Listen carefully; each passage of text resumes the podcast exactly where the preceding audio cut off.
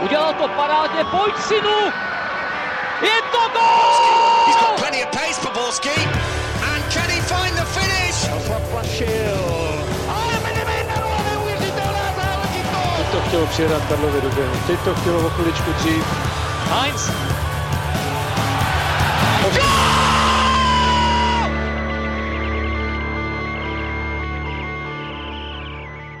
Dobrý den. Fotbalisté v Kataru se pomalu, ale jistě blíží k bojům o nejvyšší příčky a my se tomu v novém dílu Fotbal Focus podcastu podíváme pěkně na zoubek. Tak vítejte u jeho sledování i poslechu.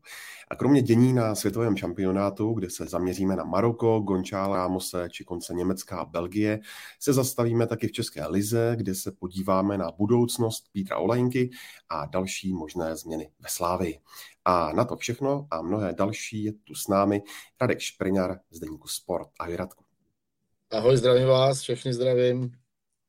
Připraven je taky hráč Vlašimi a fotbalový expert Zdeněk Folprecht. Ahoj Zdeňku. Dobré ráno, zdravím. A chybět nemůže Pavel Jahoda z webu čtsport.cz. Ahoj Pájo. Ahoj Ondřej, ahoj všichni, dneska netradiční čas, ale věřím, že to bude stát za to i tak. Přesně tak. A v závěru se k nám ještě připojí reportér ČT Sport David Kalous. No a od mikrofonu zdraví Ondřej Nováček. A podobně jako posledně eh, před eh, částí o mistrovství světa, tak si dáme takové rozehřívací ligové téma a tím je možné setrvání anebo odchod Pítra Olajinky eh, ve Slávy a taky další potenciální změny v Edenu. Na úvod mě Radku zajímá, jak moc je teď pravděpodobné, že by Pítr Olajinka v Edenu zůstal? Chceš slyšet alibistickou odpověď? Zcela upřímnou a reálnou. no hele, tak já tě nepotěším, já si myslím, že to je momentálně tak pade na pade asi. A, ale jako kdybych si měl typnout, tak si myslím, že spíš Petr Olajinka zůstane uh, ve Slávii. Ale fakt je to můj takový soukromý typ, protože uh, pochybuju o tom, že by z Turecka, o kterým se nejvíce mluví, že tam je o, Petra Olajnku zájem, takže by přišla nabídka, která by Slávy v zimě uspokojila.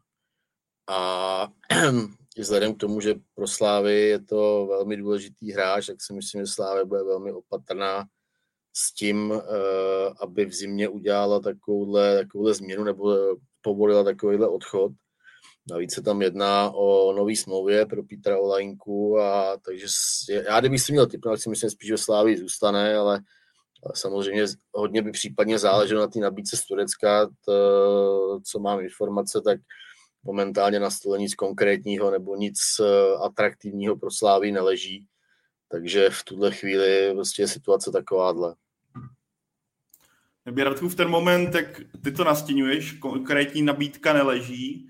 Eh, zajímalo, jak by se Slávě zachovala za předpokladu, že by Pítr Olajinka řekl, že ve Slávii pokračovat nechce a že smlouvu neprodlouží. Jak by se šívaní v tomhle směru jednali? Jestli by přijali nižší částku, tedy že by akceptovali, že za Pítra Olajinku dostanou mnohem méně, než čekali, ale aspoň něco dostanou, nebo přijmou ten fakt, že Pítr Olajinka po zbytek jara bude hráčem sešívaných, ale pak odejde zadarmo. Tohle eh, jsem třeba sám zvědavý, pokud by k tomu došlo, jak by se v Edenu zachovali, ale rozhodně on není důležitý jenom na hřišti, ale i v podstatě v kabině. Vidíme to na nějakých jako uh, videích s při rozmluvě třeba poločasové při jednání jako s Afričany, kteří jsou teďka ve Slávi a není jich málo. Takže z tohle pohledu pro mě by to byla ztráta a poměrně výrazná, ale je tady B a když se podíváme čistě na postavu Petra Olajinky, on už ve Slávě nic moc nemá co dokázat. Buď jako přijme fakt,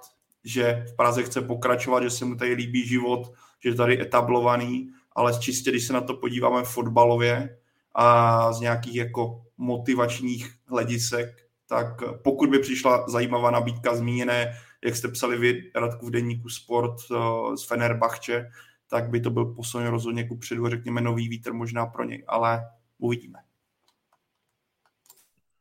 Zdendo, z tvého hráčského pohledu, eh, je tady jeden z komentářů, Ola je výborný, ale ve Slávii přesluhuje. Dá se s tím podle tebe souhlasit, nebo ne? Z části jedna určitě, že Ola je výborný. A e, jestli se nepletu, tak on už vlastně měl namířeno před rokem a půl pryč. On byl vlastně už tenkrát na zdravotních testech e, v Kodani, myslím, a tam to nějak nedopadlo. Slávě tenkrát e, se vlastně říkalo, že akceptovala, že byla v pohodě s částkou 3,5 milionu euro. Jo, tak e, myslím si, že asi kdyby to byla podobná částka, tak e, že by Slávě vlastně nevidím důvod, že by Slávě řekla, že ne, protože jak eh, už je tam vlastně 4,5 roku eh, ve Slávi, už je tam eh, celkem dlouhou dobu a on mně přijde, že pro Slávy má hlavně význam nebo hraje lépe v těch evropských zápasech. Vlastně v té lize pořád nedokázal vlastně dorovnat tu svoji sezónu, kterou měl v Belgii.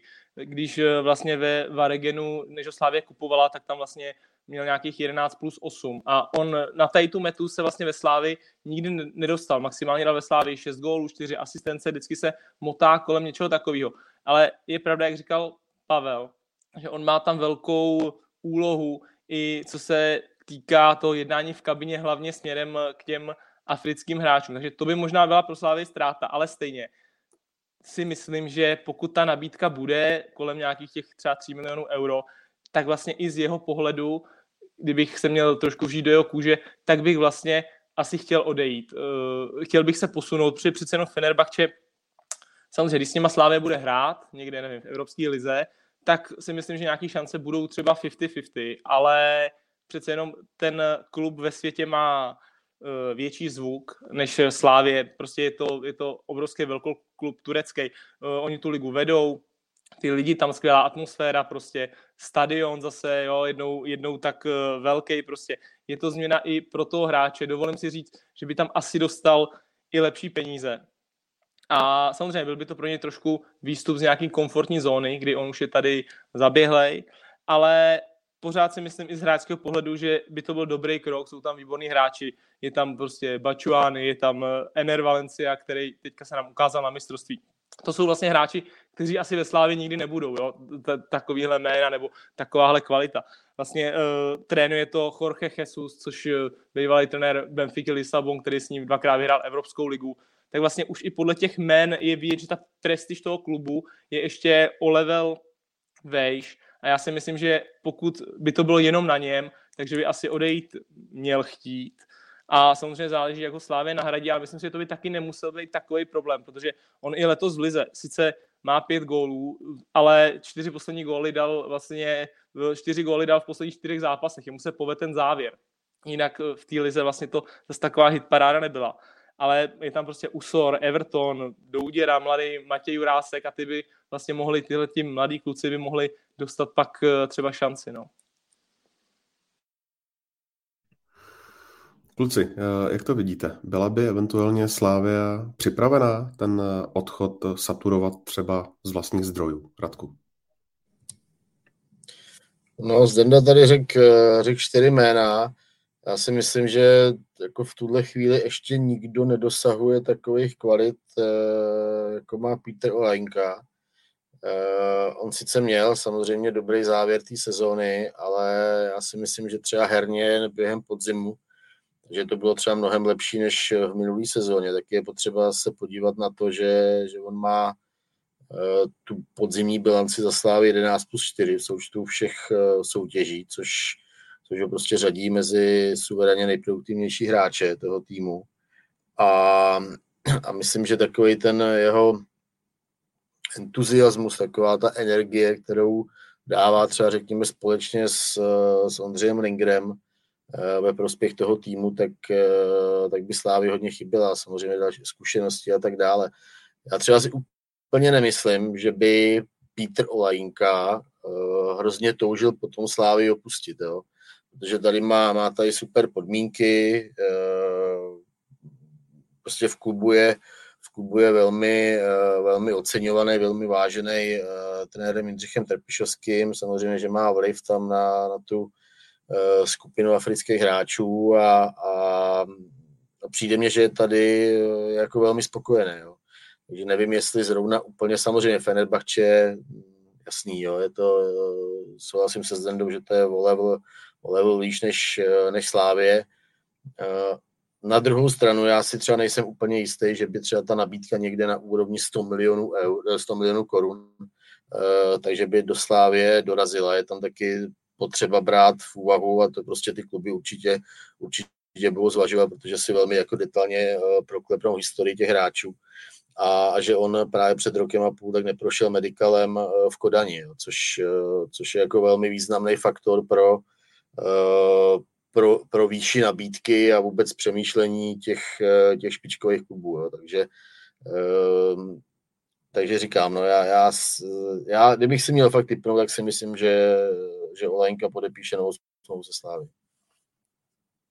Tam, jak říkal Radek, vlastně strašně záleží na něm jako když pominu fotbalové věci, tak eh, na, eh, na těch jako životních eh, takových jako prioritách, jestli, říká, jestli on je tady spokojený a vlastně jestli si řekne, jo, my se tady máme krásně a já vlastně nechci žádnou změnu a nechci prostě víc trošku z té komfortní zóny něco jako risknout trošku, tak on vlastně úplně v pohodě si dokážu představit, že tady podepíše další krásnou smlouvu, asi ne tak krásnou smlouvu, jako by dostal prostě ve Feneru, ale další krásnou smlouvu na dva, možná na tři roky a vlastně bude úplně v pohodě.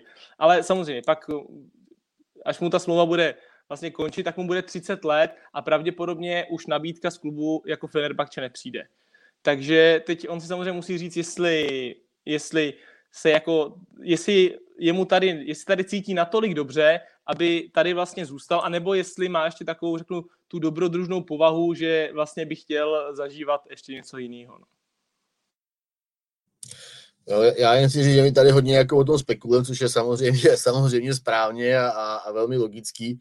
Jenom, jenom chci říct, že prostě na Slávy, podle jako našich informací, tak na Slávy momentálně nic eh, takového, o čem my se tady bavíme, tak na Slávy neleží. Tak eh, když se posuneme ještě k dalším jménům, eh, o kterých se v souvislosti se sláví hovoří už nějaký ten týden, to první z nich, a vy jste o tom taky, Radku, referovali v deníku Sport, je Petr Hronek, jemuž bude 30 už příští rok. Dávalo by ti to smysl, tohle spojení, Zdenku?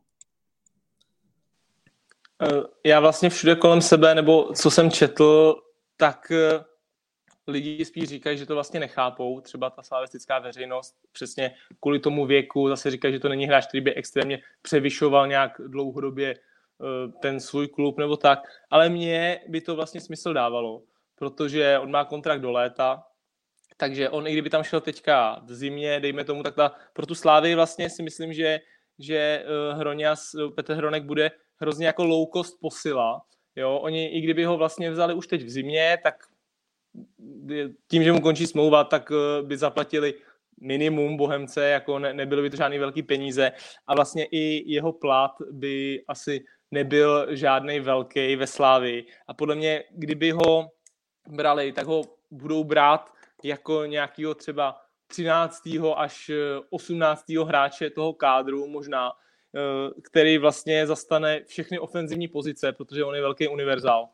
Eh, jeho atribut, eh, který si myslím, že je vlastně úplně nejlepší v té jeho hře, nechci, aby to vyznělo nějak špatně, je vlastně hra bez balónu, jako když to řeknu, on má ty atributy pro tu hru slávy, pro tu hru, kterou chtějí hrát trenér Trpišovský, hlavně když jdou vlastně bez balónu, což je ten repressing, on je úžasný, strašně špatně se na něj hraje, takže to, to, co Slávě chce dělat, chce hrát nahoře, chce presovat, chce hodně běhat, tak to on přesně splňuje a myslím si, že by to mohl být takový ten univerzál vlastně kamkoliv dopředu a myslím, že i pro něj, pro toho Hronka, eh, by to byla strašná odměna, kdyby se vlastně po těch letech tady v té lize eh, kdyby se dostal do klubu jako je Slávě, třeba si ještě zahrál poháry, mohl by být u titulu a tak. A já vlastně vím, že už když jsem byl s trenérem Trpišovským v Liberci, takže trenér Trpišovský a vlastně jeho tým už tenkrát řešili, eh, nebo řešili, chtěli dostat vlastně Hroňase k nám do Liberce z Jihlavy. Takže oni určitě prostě pro něj mají jako slabost, jo? tak eh, si myslím, že když se tady to okno otevřelo, jemu se zrovna prostě daří, dejme tomu rok a půl nebo dva roky, tak si myslím, že to je taková pro vlastně dobrá, logická low cost varianta, jak sehnat celkem slušného hráče asi to nebude hráč, který bude hrát v základu a bude prostě každý zápas hrát v základu, ale bude to takový spolehlivý hráč, o kterého oni budou vědět, že ho můžu dát v podstatě kamkoliv a on odvede tu svoji práci. Já jenom k tomu krátce navážu na informace, co vyšly z deníku Sport.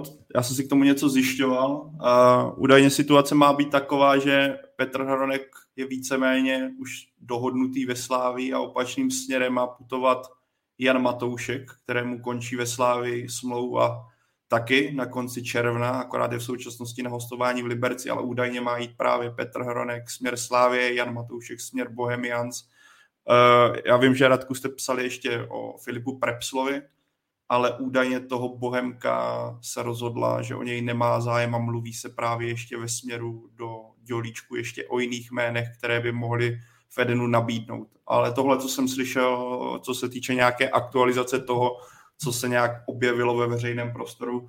A já jenom krátce na Zdeňka souhlasím s tím, co říká, ale pro mě koupit hráče, kterému je tolik, který brzy bude mít 30 let z té filozofie Slávě, na ten post mi přijde trošku zvláštní a pro mě dost překvapivý krok, který úplně chápu to, co zmínil, co jsou znalost toho hráče, ty prvky, které on má, ale za mě zrovna tenhle, na tuhle pozici bych čekal, že se Slávě vydá cestou mladších ročníků a třeba hledání i do ciziny s výhledem toho, že to hráče následně může speněžit, je, jako se to Sláví daří relativně dlouhodobě právě v těch ofenzivních části hřiště. Pro mě Petr Hronek v tomhle směru je velice zajímavý hráč, ale zároveň je to hráč, na kterém Slávě už nic neudělá. Ale zmínil z důležitou věc ještě, že by to mohl být takový ten kluk pro všechno, kluk z lavičky, což asi dokážu v té, jak to per, té perspektivě nějak přijmout.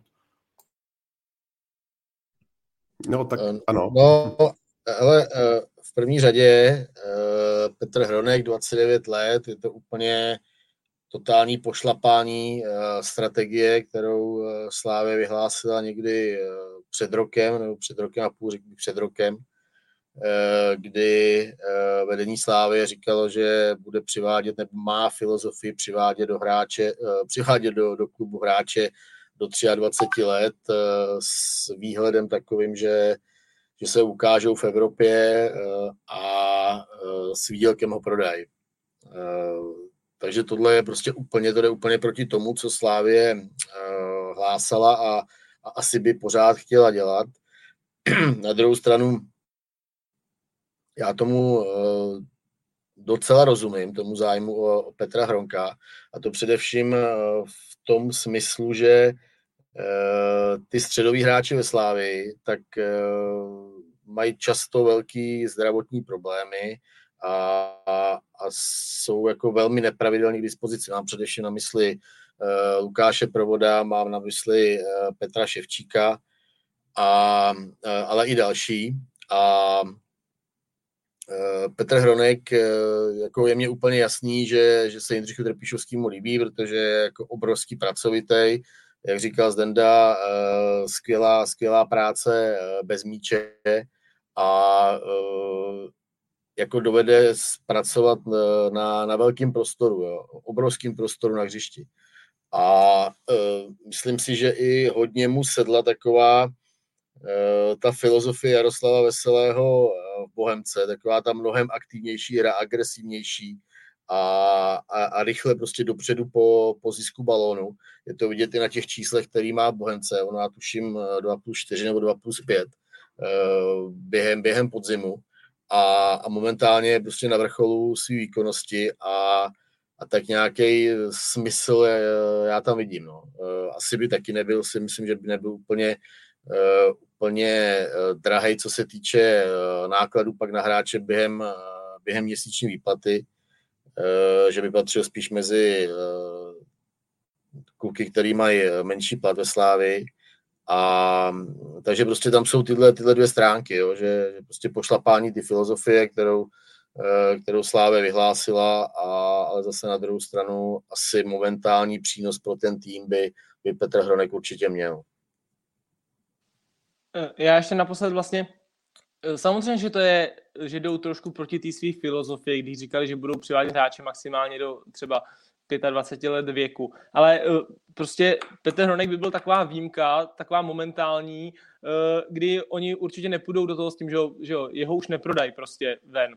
Je to prostě taková momentální výpomoc, že jemu zrovna končí smlouva, on by se jim do toho systému hodil, hodil by se jim přesně, jak říkal Radek, protože mají problémy s těmi hráči, ať už většinou zdravotní a nebude mít prostě žádný náklady. Když, když to řeknu, ten Petr Hronek bude vlastně strašně rád a já ho i znám jako kluka, prostě je to strašně dobrý i charakterový kluk. Vlastně strašně se bude vážit toho, že ta Slávě oni vůbec ten zájem projevila, že ho chce a když to řeknu, tak oni si troufám říct, že mu prostě řeknou, ale Petře, tady prostě máš tuhle smlouvu, tady máš takovýhle plat a, a jako troufám si typnout, že on prostě absolutně neřekne, no ale mně to přijde málo, protože stejně ten jeho plat bude, jako si myslím, dvakrát až třikrát takový, co třeba byl v Bohemce. Na tu slávy to furt bude skoro nějaký minimum, řeknu. Ale on vlastně uh, bude strašně rád a bude tam jako dělat, si myslím, skvělou práci i v té slávě, i když nebude třeba tak často hrát, takže mně to přijde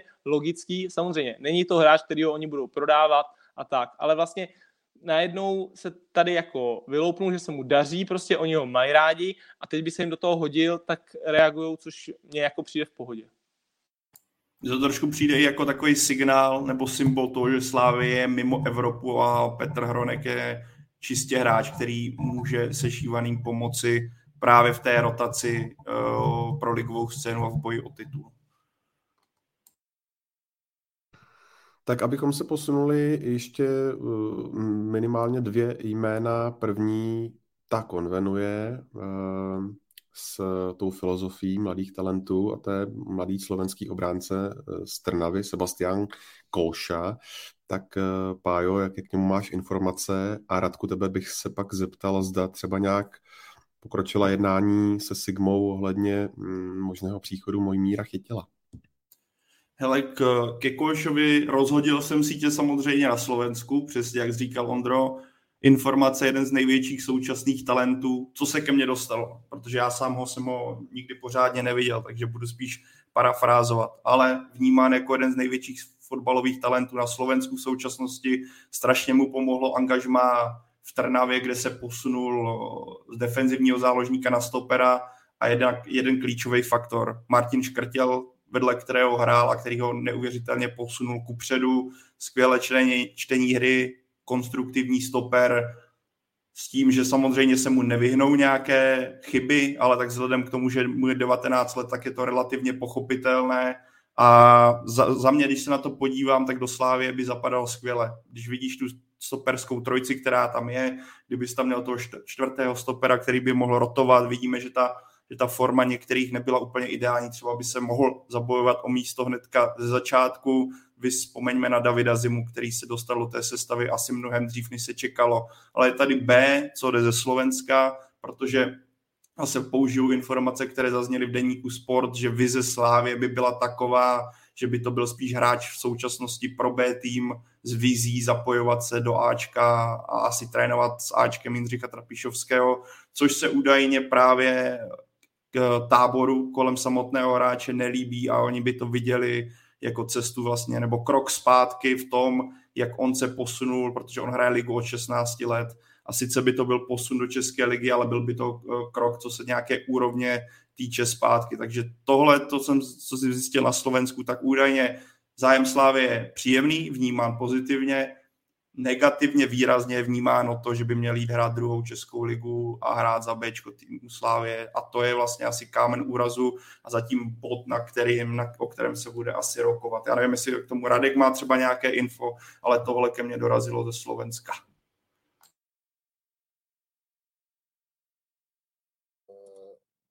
No, je, je to přesně tak, jak jsi to řekl, asi jako bych to, no já asi čím, eh, čím doplnit, takhle by to mělo být, že, že pokud Koša eh, přijde, přijde do Slávy, tak, eh, tak by určitě eh, nebyl jako aktuální posilou prváčko, ale, ale spíš by se začal etablovat v tom, v tom B týmu, v té rezervě. Tak Radku, tebe ještě poprosím o můj Míra Chytila. Zda máš nějaké hmm, info o vývoji? No, je, je to celkem jednoduchý, Slávia ten zájem má, má zájem veliký a, a momentálně prostě probíhají jednání nebo řekněme nějaký dohadovací procesy ohledně uh, výše přestupové částky Solomouci. No a mimochodem, když Jindřich Trpišovský po podzimu hovořil o tom, že do Edenu jezdí různí zahraniční eh, hráči, nebyl konkrétní na mm, vizitu, eh, kdybychom to tak řekli, tak mm, dá se být konkrétní? Víme, o koho se jedná nebo jednalo? No tak ono asi těch, těch hráčů třeba mohlo být víc, ale, ale myslím si, že asi, nebo určitě primárně se jednalo o, o Sora, eh, že, o, kterýho, o kterýho byl už eh, velký zájem, velký zájem v létě, byla tam ta nabídka z Belgie, eh, ty informace se různí, jak až byla veliká, ale, ale řekněme, že to bylo na úrovni někde 8 až 10 milionů eur, Eh, z bonusy, což, eh, což prostě pro Slávy byla super nabídka. Víme, jakou, jakou historii má, eh, má Sor na podzim. Takže teď si myslím, že taková nabídka těžko na Slávy přiletí, ale, ale, ale třeba tam něco přistane a, a zase bude zajímavý, pokud se to stane samozřejmě, je to pořád, bavíme se hodně hypoteticky, pokud se to stane, tak jestli Slavia přistoupí na nižší částku, než, Eh, než byla na Sora eh, v létě. To by mě docela, docela zajímalo, tam ta diskuze, která by na Slávě probíhala, protože údajně to tenkrát bylo tak, že, že představenstvo se shodlo na tom, že, že Sora za tyhle peníze prodají a, a pak do toho vstoupil Jindřich Trpišovský, který prostě po diskuzi s klíčovými uh, postavami Slávy, především teda s Jaroslavem Tvrdíkem, asi to nemá cenu nějakým způsobem skrývat, tak, tak přesvědčil uh, Jaroslava Tvrdíka, že, že Sor by měl zůstat ve Slávii a, a že jeho prodejní uh, potenciál tak je ještě mnohem vyšší než, než ta nabídka z Belgie. Jo. Takže docela by mě zajímaly ty debaty, pokud říkám, pokud by nějaká nabídka na Sora přistála, No a, a pak, eh, pak samozřejmě, samozřejmě extrémně zajímavý eh, je David Jurásek, jo, po tom, co předved, předved na podzim, udržoval si jako nesmírně, nesmírně stabilní výkonnost a vůbec tím moderním projevem, který, který on v těch zápasech ukázal, tak, tak určitě si myslím, že, že zájem zahraničí o něj bude. Uh, myslím si možná třeba, že i Moses Usor, Matěj Jurásek, jo, jsou to Eh, jsou to hráči, kteří jsou mladí a, a určitě se můžou extrémně zlepšovat ještě. Jo. Takže to je taky určitě zajímavý, um, zajímavý zboží pro, pro, pro kluby zvenku. Ale zatím momentálně to je tak, jako že se zatím vůbec nemluví, uh, ani zatím v zákulisí ty spekulace nejdou, že by Slávy někdo měl opouštět. No. Ono se to teprve rozjede samozřejmě hodně po mistrovství světa. A, a takže na tyhle věci asi ještě trochu čas.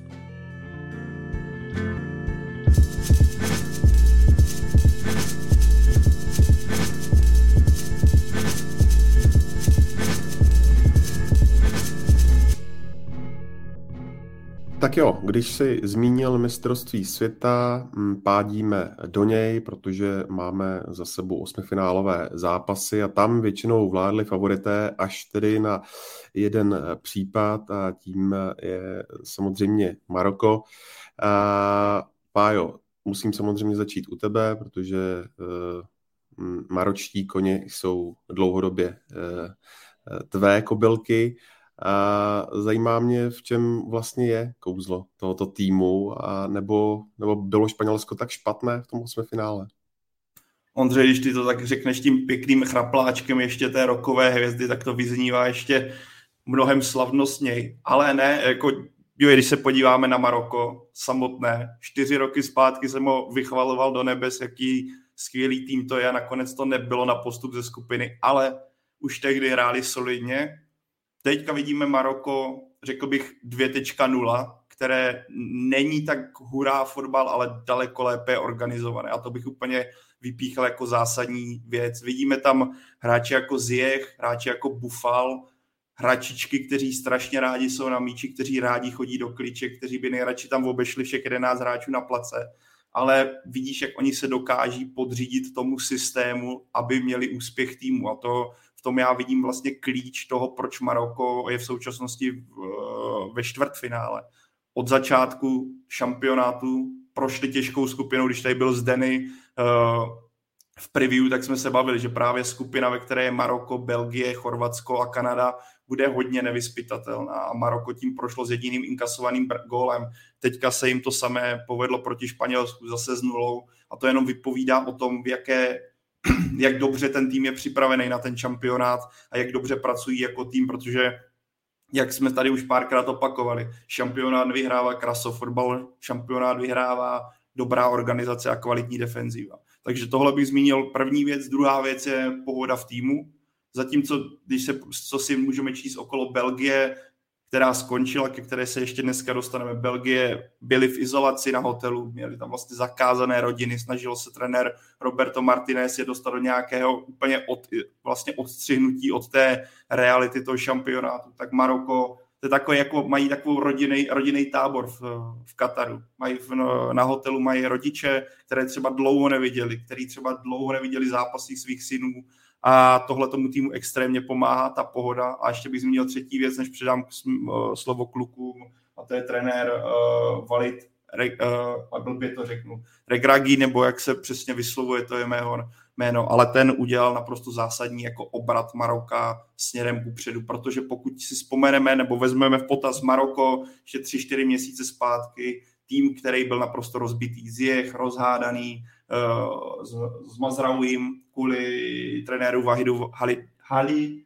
Hodžičovi. Ten, ty spory byly takové, že oni, kdyby byl Hali Hodžič pořád trenérem Maroka, nebyl by teďka nikdo z nich na šampionátu. To, že se to povedlo vlastně změnit, tak úplně otočilo směr, jakým se Maroko ubíralo ve fotbale. Najednou je tom tým ex, extrémní pohoda a i když se podíváme po taktické stránce, jak se Maročanům daří, tak je to vidět, že trenérová práce je tam dosti silná a jako já myslím, že Maroko je pro mě, mě baví sledovat. Sice to není žádný super jako že by vymotávali všechny soupeře, ale ta jako dobrá organizace a pak ta individuální kvalita, která na tom hřišti je vidět, za mě jako je to super, že je tam taková jako rybička mezi těmi giganty, který, jak sám říkal, postoupili tak daleko.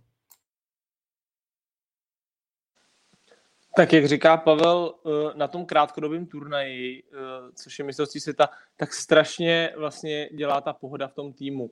Tenkrát, eh, že jo, se o tom mluvilo, když, nevím, když se vyhrálo Nagano, jak to vlastně Hlinka dokázal s těma hráčema udělat a je tady přesně vidět, že to vypadá, že ty týmy, které vlastně mají nějakou tu pohodu, tak, tak mají o hodně větší šanci a jak říkáš, já vlastně nechápu moc třeba ty, trenéři, kteří vlastně říkají, tak teď tady budeme zavřený a nesmíte se s někým výdat, jo, nesmíte vidět své rodiny, protože, jak, jak říkáš, uh, oni ty rodiny prostě dlouho neviděli, ty rodiny ne, nejezdějí asi tak často prostě za těma synama, aby je výdali hrát a tak. A přijde mi, že když to takhle ten trenér udělá, takže ti hráči si toho váží a rozhodně to nějakým způsobem jako ne, zneužijou. Ani vlastně nevím, jak by to šlo zneužít, když tam jako máte rodiče nebo, nebo něco takového. Takže za prvé určitě ta pohoda v týmu, co říká Pavel. A za druhý, když se jako přesuneme na hřiště, tak oni vlastně strašně, oni mají strašně dobrou obranu. Že jo? A, a to už vlastně před mistrovstvím jsme se bavili, že když vezmeme, že teda největší hvězda je Ziyech, kterému se ale v Chelsea vlastně už dva a půl roku v podstatě nedaří. Nedokázal ještě rozvinout to, co vlastně ten talent, který ukazoval v Ajaxu. Ale ta jejich obraná čtyřka plus vlastně brankář, tak to jsou všechno top hráči, vlastně když vezmeme Bono v bráně a vlastně máme krajní beky, kteří hrajou v základu v PSG a v Bayernu Mnichov. Na stoperu prostě Ager, který přestoupil z Ren do West Ham United za 25 milionů liber, jo, takže to je obrovská částka. A pak je tam Size, který hrál asi 7 let ve Wolverhamptonu Premier League. Takže oni to všechno staví na té obraně. Vlastně oni se nebojí couvnout a v podstatě bránit, protože si v tom hrozně věří. Oni si věří, my, my tu obranu máme dobrou, my jsme dobří v obraně a my to jako zvládneme i na tu nulu a jde vepředu prostě zješ, bufal a tak, tady ty šikulové vlastně většinou něco vymyslí a oni vlastně nebudou nikdy vyhrávat asi na hodně gólů, ale tak taktika jejich eh, je vlastně skvělá, je ušitá na míru přesně tomu, tomu týmu. No. Abych dokonce zde označil takovou jako šampionátovou taktiku. Přesně, která tě může dovést k úspěchu i přesto, že budeš hrát proti silnějším týmům a proti třeba i kvalitnějším týmům. Ale to, jak je nastavené Maroko, je ten směr, kterým by měl hrát tým, který není úplně top strop, ale zároveň má ambici na to dojít co nejdál. No, samozřejmě musíš vidět prostě složení toho týmu. Nemůžeš hrát takhle eh, zataženě, když, eh, nevím, když budeš mít obranu prostě Kanady, tak eh, když tam poletí za zápas do Vápna Kanady prostě 40 centrů, tak ti obránci je jako vše, všechny neodvrátí, nebo dostanou z toho prostě víc gólů, než když poletí 40 centrů do obrany Maroka. Takže oni si vlastně v klidu zalezou a věří si v tom. Dejme tomu, jako třeba, že jo, jak to hraje Plzeň, jak vyhrála titul oni. Prostě silná obrana, silní stopeři a vlastně my jsme v pohodě s tím, že, že klidně budeme chvíli pod tlakem, protože víme, že toho gola nedostaneme vlastně ve spolupráci se super golmanem. Takže Maroko taky prostě ví svoje silné stránky a skvěle to využívají.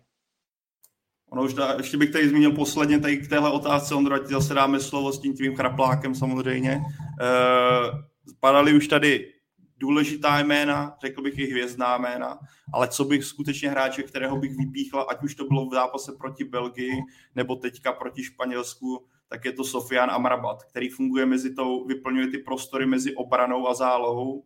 A to, jaké penzum práce on tam v těch utkáních odvede, to, co jak, jak kolik prostoru pokryje, kolik soubojů dokáže vyhrát a jak si ještě konstruktivně počíná v některých těch momentech, za mě radost to hráče sledovat, jak on, že jo, máme tady Zjecha, máme tady Bufala, který tam těma nohama kvedlá na jednu na druhou stranu, Jorente se tam posadil krásně v tom zápase. Myslím, že Bufala to samotného překvapilo, jak si ho nakonec povodil, ale vypíchl bych toho Amrabata, který třeba ta jako jeho práce není úplně tak jako hnedka vidět, ale on s tou jako tou holou hlavou, jak tam září uprostřed toho hřiště, strašně důležitá persona pro, to, pro postup Maroka do čtvrtfinále.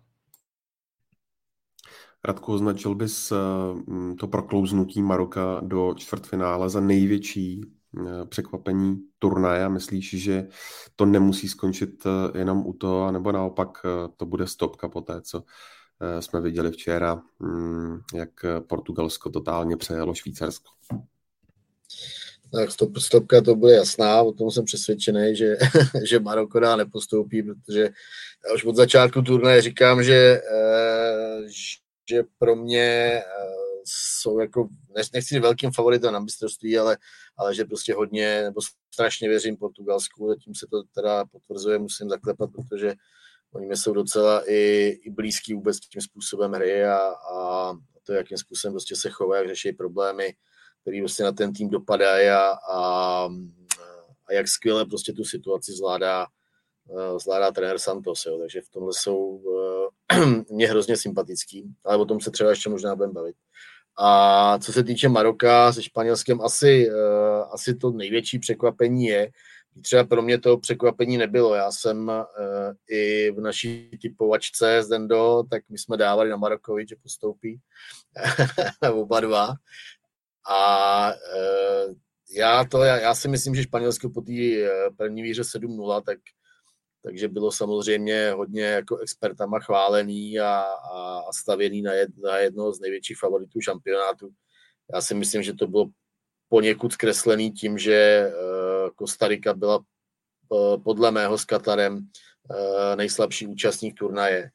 A a Španělsko je tam úplně rozebralo. Možná třeba i v tu chvíli, pod dojmem toho výsledku, tak možná třeba polevila i nějaká taková koncentrace, soustředěnost prostě toho týmu na, na detaily, který, který jsou na tom turnaji jako nesmírně potřebný eh, během těch zápasů dělat eh, na hřišti a, a myslím si, že to, že, že Španělsko prostě dojelo včera eh, na, na neskušenost toho týmu. Jo, já už jsem si, já už jsem říkal před turnajem, jako že že ta, byť to jsou všechno samozřejmě vynikající fotbalisty, ale, ale eh, byla na, na Pedriho s Gavim a na Olma a, a na tyhle ofenzivní, eh, ofenzivní hráče na Torrese, tak eh, to jsou všechno kluci, kterým já nevím, do, do 22 let, Olmo myslím 23 nebo 24, ale prostě zkušenosti z těch zápasů ještě nemají a, a říkal jsem si, že na to, že na to možná dojedou. Myslím, že se to i stalo a, a Španělsko má perspektivní tým. Myslím, že třeba může být vynikající na mistrovství Evropy v Německu za rok a půl a asi i na, na světovém šampionátu v Severní Americe. Ale teď prostě ještě ta, ta generace neměla na to, aby, aby udělala nějaký výraznější úspěch a, a ještě když narazili na Maroko, jak jste, jak jste tady správně říkali, jak, jak to je prostě obrovský organizovaný tým a všichni hráči jsou prostě oddaný tomu týmu a, ty jeho filozofii, tak, tak to měli hrozně těžký a vypracovali se minimum šancí. Pak je teda zajímavý, to mě zajímal třeba názor z Dendy, na to jako, jako aktivního hráče, tak co říká ty španělský penalty, jako z mýho pohledu, teda to byla totální sabotáž Uh, jako nemyslím to nějak, nějak zle třeba vůči, vůči uh, Enrikemu, jo, ale, ale prostě tímhle způsobem kopat penalty na mistrovství světa podle mě je úplně jako snad až nemorální vůči, vůči fanouškům. Já to vlastně. zde, zde rychle skočím. Očividně Radko nejsou ve Španělsku zvyklí plnit domácí úkoly, protože pokud si pamatujeme, Luis Enrique jasně říkal, dal jsem jim úkol tisíc penalt kopnout. Jestli takhle, jestli, jestli takhle kopeš tisíc penát a potom předvedeš tohle, tak nejseš úplně dobrý student. To teda nejseš. A teďka zde můžeš samozřejmě do toho vpustit svou. Jo, tak ono je vlastně něco jiného. Kopat tisíc penalt eh, si prostě tady na tréninkovém hřišti někde, kde vlastně nikdo vůbec není. Doma a pak manželku. Eh, kopat... Říkám takový to doma, Ještě do. že když... Tak doma na manželku, no. Tak jako to je vlastně strašně jednoduchý, že jo, ale Eh, to jsou jako situace, které samozřejmě můžeš nacvičit, ale pak stejně v ten moment, jak řekl Radek, jsou to vlastně mladí hráči, až teda na se, který taky nedal, tak, eh, tak jako ten tlak je vlastně úplně jiný. I, i, i když si prostě zkusíš eh, tu věc stokrát a zkusíš si ji doma vlastně v klidu, když jsi úplně v pohodě a vlastně ne, nehrozí ti nic, když to nedáš, tak se k tomu samozřejmě stavíš úplně jinak. A je to složitý. Ono vlastně, si budeme říkat, viděli jsme hodně penalt, který třeba ne, neproměnil i vlastně někdo z Chorvatů nebo Japonci a hodně lidí říkají, mají krátký rozeběh, jo. Ono to vlastně vypadá tak jako trošku frajersky, že ono to je takový trošku frajerský, nebo jak to vlastně kopnul, že Hakimi, ten to kopnul úplně, nebo i Neymar, když kopal přímo v tom zápase s Jižní Koreou, tak vlastně uh, samozřejmě bylo by asi nejlepší si normálně udělat, nevím, sedmimetrový rozeběh a vlastně to kopnout a když to kopnete blbě, tak vám nikdo nic nemůže říct. Ale dneska uh, i u těch mladých hráčů je to takový hodně, řekl bych, moderní, vlastně různě u toho rozeběhu jako droby, ty dát si kratší rozeběh a je to spíš takový jako styl, který vlastně je jako tak trošku frajerský. Samozřejmě, když vám to vyjde, tak jste jako za hrdinu, že jo, a když vám to nevyjde, tak všichni budou říkat to, co Radek, že jo, že, že to je prostě nemorální, jak vůbec takhle si můžou dovolit kopnout penaltu. Což na jednu stranu samozřejmě může být pravda, ale prostě myslím si, že ani trenér, ani nikdo vlastně nekecá už pak tomu hráči do té penalty. Vlastně jenom ten hráč řekne třeba já jdu, že jo, a jde a pak už je to absolutně na něm. Nezažil jsem, že by trenér řekl, ale rozběhni se pořádně, jo, nebo dej to doprava, jo, nebo něco takového, protože to, to, jako, to si myslím, že není možný. A teď jenom celkově k tomu vlastně Španělsku, tak my jsme se tady v tom uh, preview vlastně před mistrovstvím bavili, že ti Španělé, že by mohli mít slabinu v tom útoku. A oni vlastně nám to trošku rozprášili uh, tím prvním zápasem s Kostarikou, ale přesně zase, jak říkala Radek, Kostarika byla hodně slaboučká, hlavně dozadu teda. No a ukázala se nejenom ta neskušenost z toho, že to jsou mladí kluci, ale vlastně neskušenost z toho, že uh, ani jeden z těch útočníků vlastně nehraje. Jo, že vlastně oni můžou být mladí, oni můžou být 23, ale že jo, Mbappé je taky mladý, ale už prostě čtyři roky hraje stabilně těžký zápasy a, a tak. A tihle kluci vlastně, ať už Olmo, Asensio nebo Ferran Torres, vlastně všichni ve svých klubech jsou náhradníci. A oni samozřejmě Kostariku rozebrali, ale vlastně to byla jediná jejich výhra na celém šampionátu. Oni vlastně jakéhokoliv těžšího soupeře, i když třeba byli Japonci, tak už vlastně porazit nedokázali. Takže tam se ukázalo to, že asi tam opravdu vlastně v tom útoku byla trošku slabina a to hlavně kvůli tomu, že vlastně nikdo z nich eh, nehraje v základu a nemají minutáž. No. Ty, ti hráči, kteří jsou samozřejmě skvělí, jo, ale momentální forma prostě asi rozhodla. To je zde, jak jsme se bavili tady před začátkem turnaje o tom, že Španělové vlastně potenciálně můžou být zklamáním, nebo že od nich tolik nečekáme, tak já jsem se naopak nechal po Kostarice a Německu poměrně opít rohlíkem. A co si bude povídat, čekal jsem od nich daleko víc.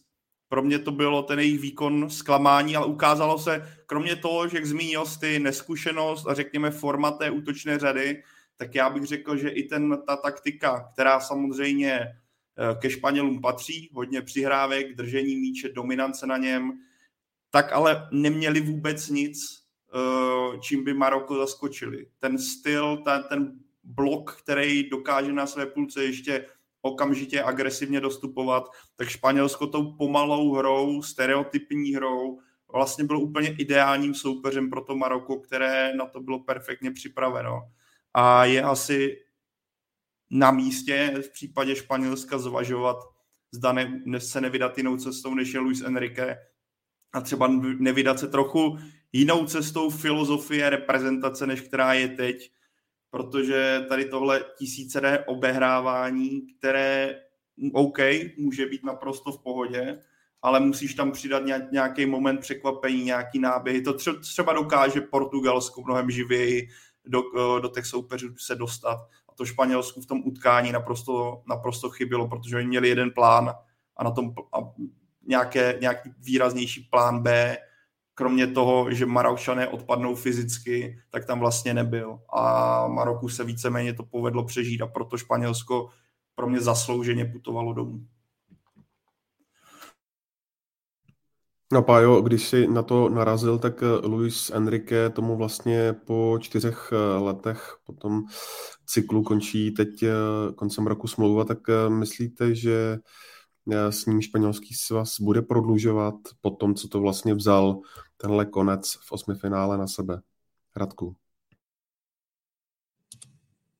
No, hele, já, já jsem ještě jako nečet nějaký první reakce španělských médií, nebo ani na Twitteru jsem, jsem potom nějak úplně uh, extrémně nepátral, takže, takže těžko říct. Já si myslím, že Eh, že to bude mít samozřejmě složitý, jo, eh, obhájit tu svoji pozici, ale vzhledem k tomu, jak ten tým je mladý, já třeba osobně bych ho, bych ho u toho týmu nechal, protože ten tým je obrovsky perspektivní, určitě se bude zlepšovat a, a, a myslím, že, myslím, že já třeba mám Luise Enriqueho rád, já jsem ho měl rád už jako, eh, jako hráče, neříkám, že jsem ho miloval, ale prostě patřil mezi, mezi, já nevím, třeba deset mých jako nejoblíbenějších hráčů a, a takže mám k němu trošku takový uh, srdečnější vztah. Takže, takže já bych ho z tohohle pohledu týmu nechala a já si myslím, že on je výborný trenér. Jo, takže těžko říct, kam se ta debata stočí ve Španělsku. Jo. On je vždycky takový složitý, ale, ale myslím, že by měl zůstat.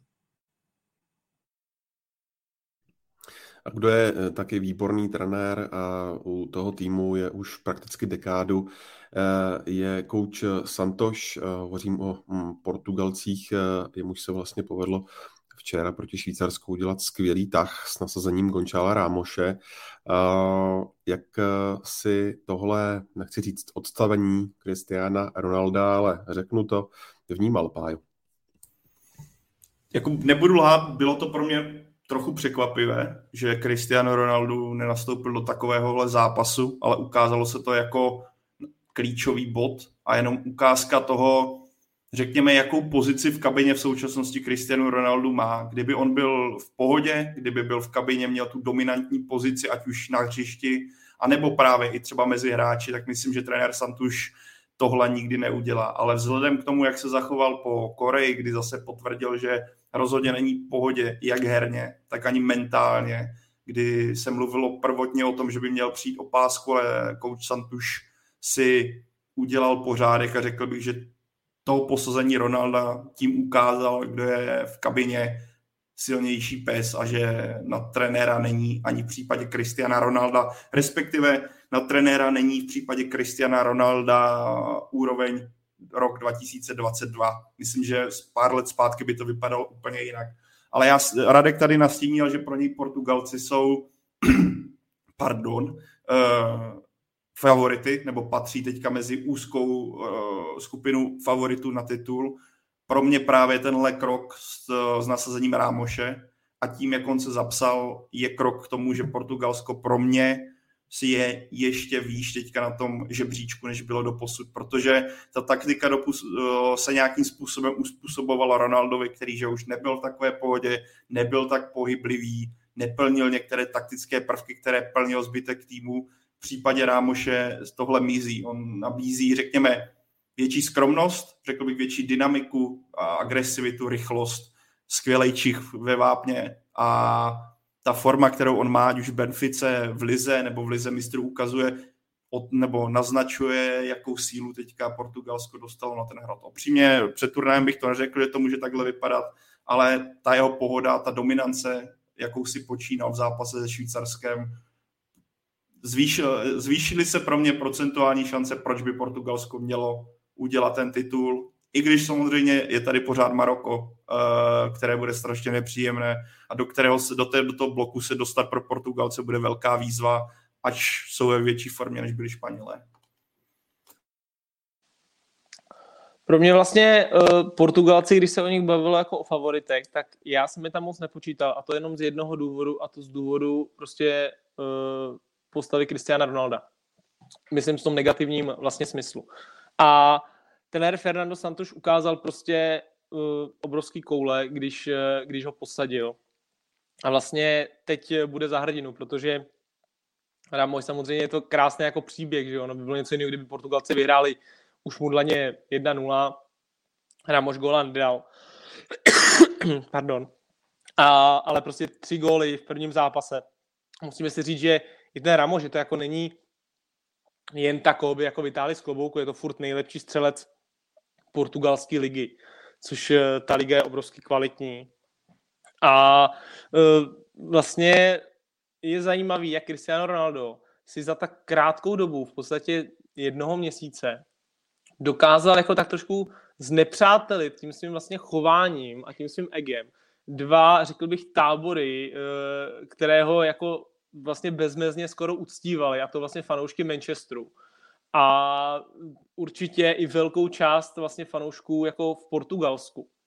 Jo, a vlastně je to jenom ukázka, si myslím, jako toho, ani ne vlastně to, co se děje na hřišti, ale nějakého toho charakteru, toho, toho jako člověka, když samozřejmě jo, nikdo jako neznáme, ale prostě z těch, ze všech těch indicí, které máme, tak prostě stejně vždycky uh, dojdeme k tomu, že na prvním místě pro Cristiano Ronalda byl vždycky hlavně Cristiano Ronaldo a prostě to jeho ego. Jo, takže si myslím, že teď ho to bohužel jako zavedlo do takové slepé uličky a on si vlastně ani nemůže, řekl bych, jako stěžovat, protože protože to je všechno trošku jako proti němu individuálně. Prostě ten Ramos dal ty tři góly, to Portugalsko hrálo výborně a teprve si myslím, že teďka vlastně Eh, Portugalsko se pro mě zařadilo do těch úplně top, top favoritů, kde za mě tam zatím nebylo, hlavně kvůli jako eh, tomu Ronaldovi, ale teď prostě si myslím, že, že to trefili a i, se, i vlastně z té radosti těch hráčů, když ten Ramoš dal ten první gol, pak ten druhý gol, tak bylo vidět eh, i na tom hřišti. Někdy tomu nějakému spoluhráči prostě třeba ten gol přejete trošku víc než, eh, než jinýmu, jo, za to, že byl třeba, nevím, dlouho zraněný, nebo je to eh, mladíček, je to jako v tom týmu jako zobák a tak, a tak prostě jste jako rádi. A bylo vidět, že si gólů toho Ramoše, že prostě jak tam letí ten Bruno Fernandes a spol prostě, tak že mu to jako strašně přejou. Jo, tak eh, to si myslím, že může být velký faktor jako do dalšího, prostě do další fáze turné pro Portugalce. Hele, já možná půjdu trošku, trošku proti takovému tomu um, ronaldovskému proudu, který je takový hodně, jako hodně hejtů na něj jsou a, a tak dále. Um, jako před turnajem se hodně řešilo uh, a vůbec po těch událostech, které nastaly ohledně, ohledně té uh, Ronaldovy zpovědi směrem k Manchester United, tak se hodně řešilo, jak ten tým uh, to poznamená a v průběhu turnaje se hodně řešilo na tiskovkách, se každý ptá na Ronalda a tak dále. Ten tým portugalský, i trenér Santuš na to je, jsou na to zvyklí, jsou na to zvyklí 10-15 let na zpátek. Moc dobře vědějí, jakým způsobem s tím pracovat. Eh, určitě se o tom i v kabině baví, určitě to bylo velký téma před, eh, před mistrovstvím světa a ten tým tyhle věci, protože prostě to zná a řeší to před každým velkým turnajem, možná i před každým mezistátním zápasem, tak oni přesně vědí úplně dokonale, jakým způsobem na to, eh, na to budou reagovat a jak na to mají reagovat. A, a myslím si, že i na tom týmu se to projevuje. A co se na takový, je, je prostě z nich vidět pohoda. Jo, možná v tom prvním zápase řekněme, že to bylo ještě takový, takový syrovoučký, ale, ale od té doby já vůbec neberu ten, ten zápas ve skupině, já jsem ho tady ani neviděl, ten poslední, ale tam už Portugalci měli svý, svý jistý a, a, a nebylo co řešit. Jo. A, a mně třeba přijde, jako jsou na to různý názory. Jo. Ať to, já jsem třeba včera poslouchal z Dendu, s Honzou Podrouškem u nás ve studiu, poslouchal jsem zároveň i studio na české televizi. A abych byl vyvážený samozřejmě, jo, teď to říkám e-sport studio a, a česká televize. A e, taky se tam různé názory na to, jestli je Ronaldo v pohodě, e, relativně ve formě nebo ne. Samozřejmě, že on už nebude v té úžasné formě jako před několika lety. Ale já třeba souhlasím a těch názorů takových je e, že, e, že on hraje dobrý turnaj. Jo. Eh, sice nedal nějaký šance, ale myslím si, že, eh, že na ten tým měl, když byl na hřišti, měl pozitivní vliv. Jo. A přišlo mě i třeba včera, když do toho zápasu přišel jako náhradník, já nevím, nakolik to bylo 20 minut, tak, eh, takže to nebyla od něj, od něj sabotáž, nebo že by, že by byl uražený. Prostě mě, měl chuť hrát, dostával se do šancí, do zakončení a, a prostě tu roli, která samozřejmě pro něj asi eh, stoprocentně byla jako strašně nepříjemná, tak, eh, tak přijal velmi v pohodě. Jo. A, a já si třeba myslím, že, a mě by to nepřekvapilo, že by třeba na Maroko byl základní sestavy, že to, že to, že to, že to trenér zase vzhledem k těm svým zkušenostem, který, obrovským, který má eh, s tím mužstvem a s těma hráčema, tak, tak mě by to nepřekvapilo, kdyby se do té základní sestavy vrátil. A třeba ten zápas si rozumím. Ono, Radku, by to možná dávalo smysl z toho pohledu, že jestli má Maroko někde jako slabinu, tak jsou to defenzivní standardky a je potřeba zmínit, ty jsi Zdeny vypíchl, já si to musím přečíst to jméno, a Gerd Stopper, viděli jsme, že střídal kvůli problémům s tříslem, což by mohlo být pro Maroko a pro nějaké jako silnější defenzivu, respektive nějakou tu kooperaci, která funguje problematicky. Ale ještě k Ronaldovi. Za mě prostě je současně Portugalsku bez něj lepší, ale zároveň, jak teďka dostává on velký čou za to, jak se chová, já třeba mu vůbec nevěřím takový ty úsměvy a skákání na spoluhráče při těch golech. On je tak dlouho na, vý, na výši, respektive tak dlouho dominuje světovému fotbalu, tak dlouho mu patřilo to místo na výsluní, že kolem něho se ty týmy stavěly, kolem něho každý lítal, že je pro mě naprosto pochopitelné, v jakém rozpoložení on je a že ho to nebývalé štve, když to řeknu slušně, že najednou ten tým není kolem něj, nebo on není tou dominantní po, postavou a třeba ho štve, že i není schopný předvádět takové ty výkony jako dřív. Viděli jsme to včera po zápase, portugalští hráči slavili před svým eh, nebo před tribunou, kde byli jejich fanoušci, jediný hráč, který zamířil okamžitě nebo po chvilce do kabiny, byl právě Cristiano Ronaldo. Na něm je jako obrovský znát, že jako ta situace štve, jako to celý žere zevnitř a jako já být v jeho kůži, jsem, to se mě nepovedlo úplně, jako měl jsem takovou vizi kdysi dávno, že to tak dopadne, úplně to nedopadlo, ale, ale mě by to štvalo úplně stejně. Jako, já se mu v některých bodech nedivím, ale jak říkám, za mě Portugalsko je s Rámošem v současnosti mnohem silnější a pokud to trenér udrží, tak uh, může dojít k titulu. Ale, ale to je přece to chování Ronalda, ho známe, jako, ho znají všichni. To nemůže ani nikoho překvapit. Prostě on takové je, on se tak chová. As, asi, asi prostě to tak je, že, že prostě to ego svoje ne, neumí, neumí ukočírovat, ale znova opakuju, to mužstvo, to, to mužstvo tohle vůbec neřeší, protože prostě na chování Ronalda takovýhle je, je zvyklý. Jo, takže prostě ho to, ho to nemůže vykolejit, nemůže si myslím to vykolejit ani fanoušky, je to prostě, patří to k Ronaldovi uh, od jak živá a, a, a on takhle, takhle reaguje. Já třeba spíš jako na takovou tu, tu týmovou soudržnost, tak mně se třeba hrozně líbila scénka včera, Ronaldo tam naběh na hřiště, byl jako dlouhý balon, uh, on to úplně, úplně správně jako nevyhodnotil takový ten timing a, a sebral mu to tam stoper, jinak možná šel sám na bránu. A, a hned byl záběr na trenéra, který, který na něj řval a tleskal a pozbuzoval ho, hele, v pohodě hraj. A, a to mně přišlo jako, mohl moh se na něj úplně s proměnutím vysrat. Úplně se na něj mohl jako vyhulit. Jo.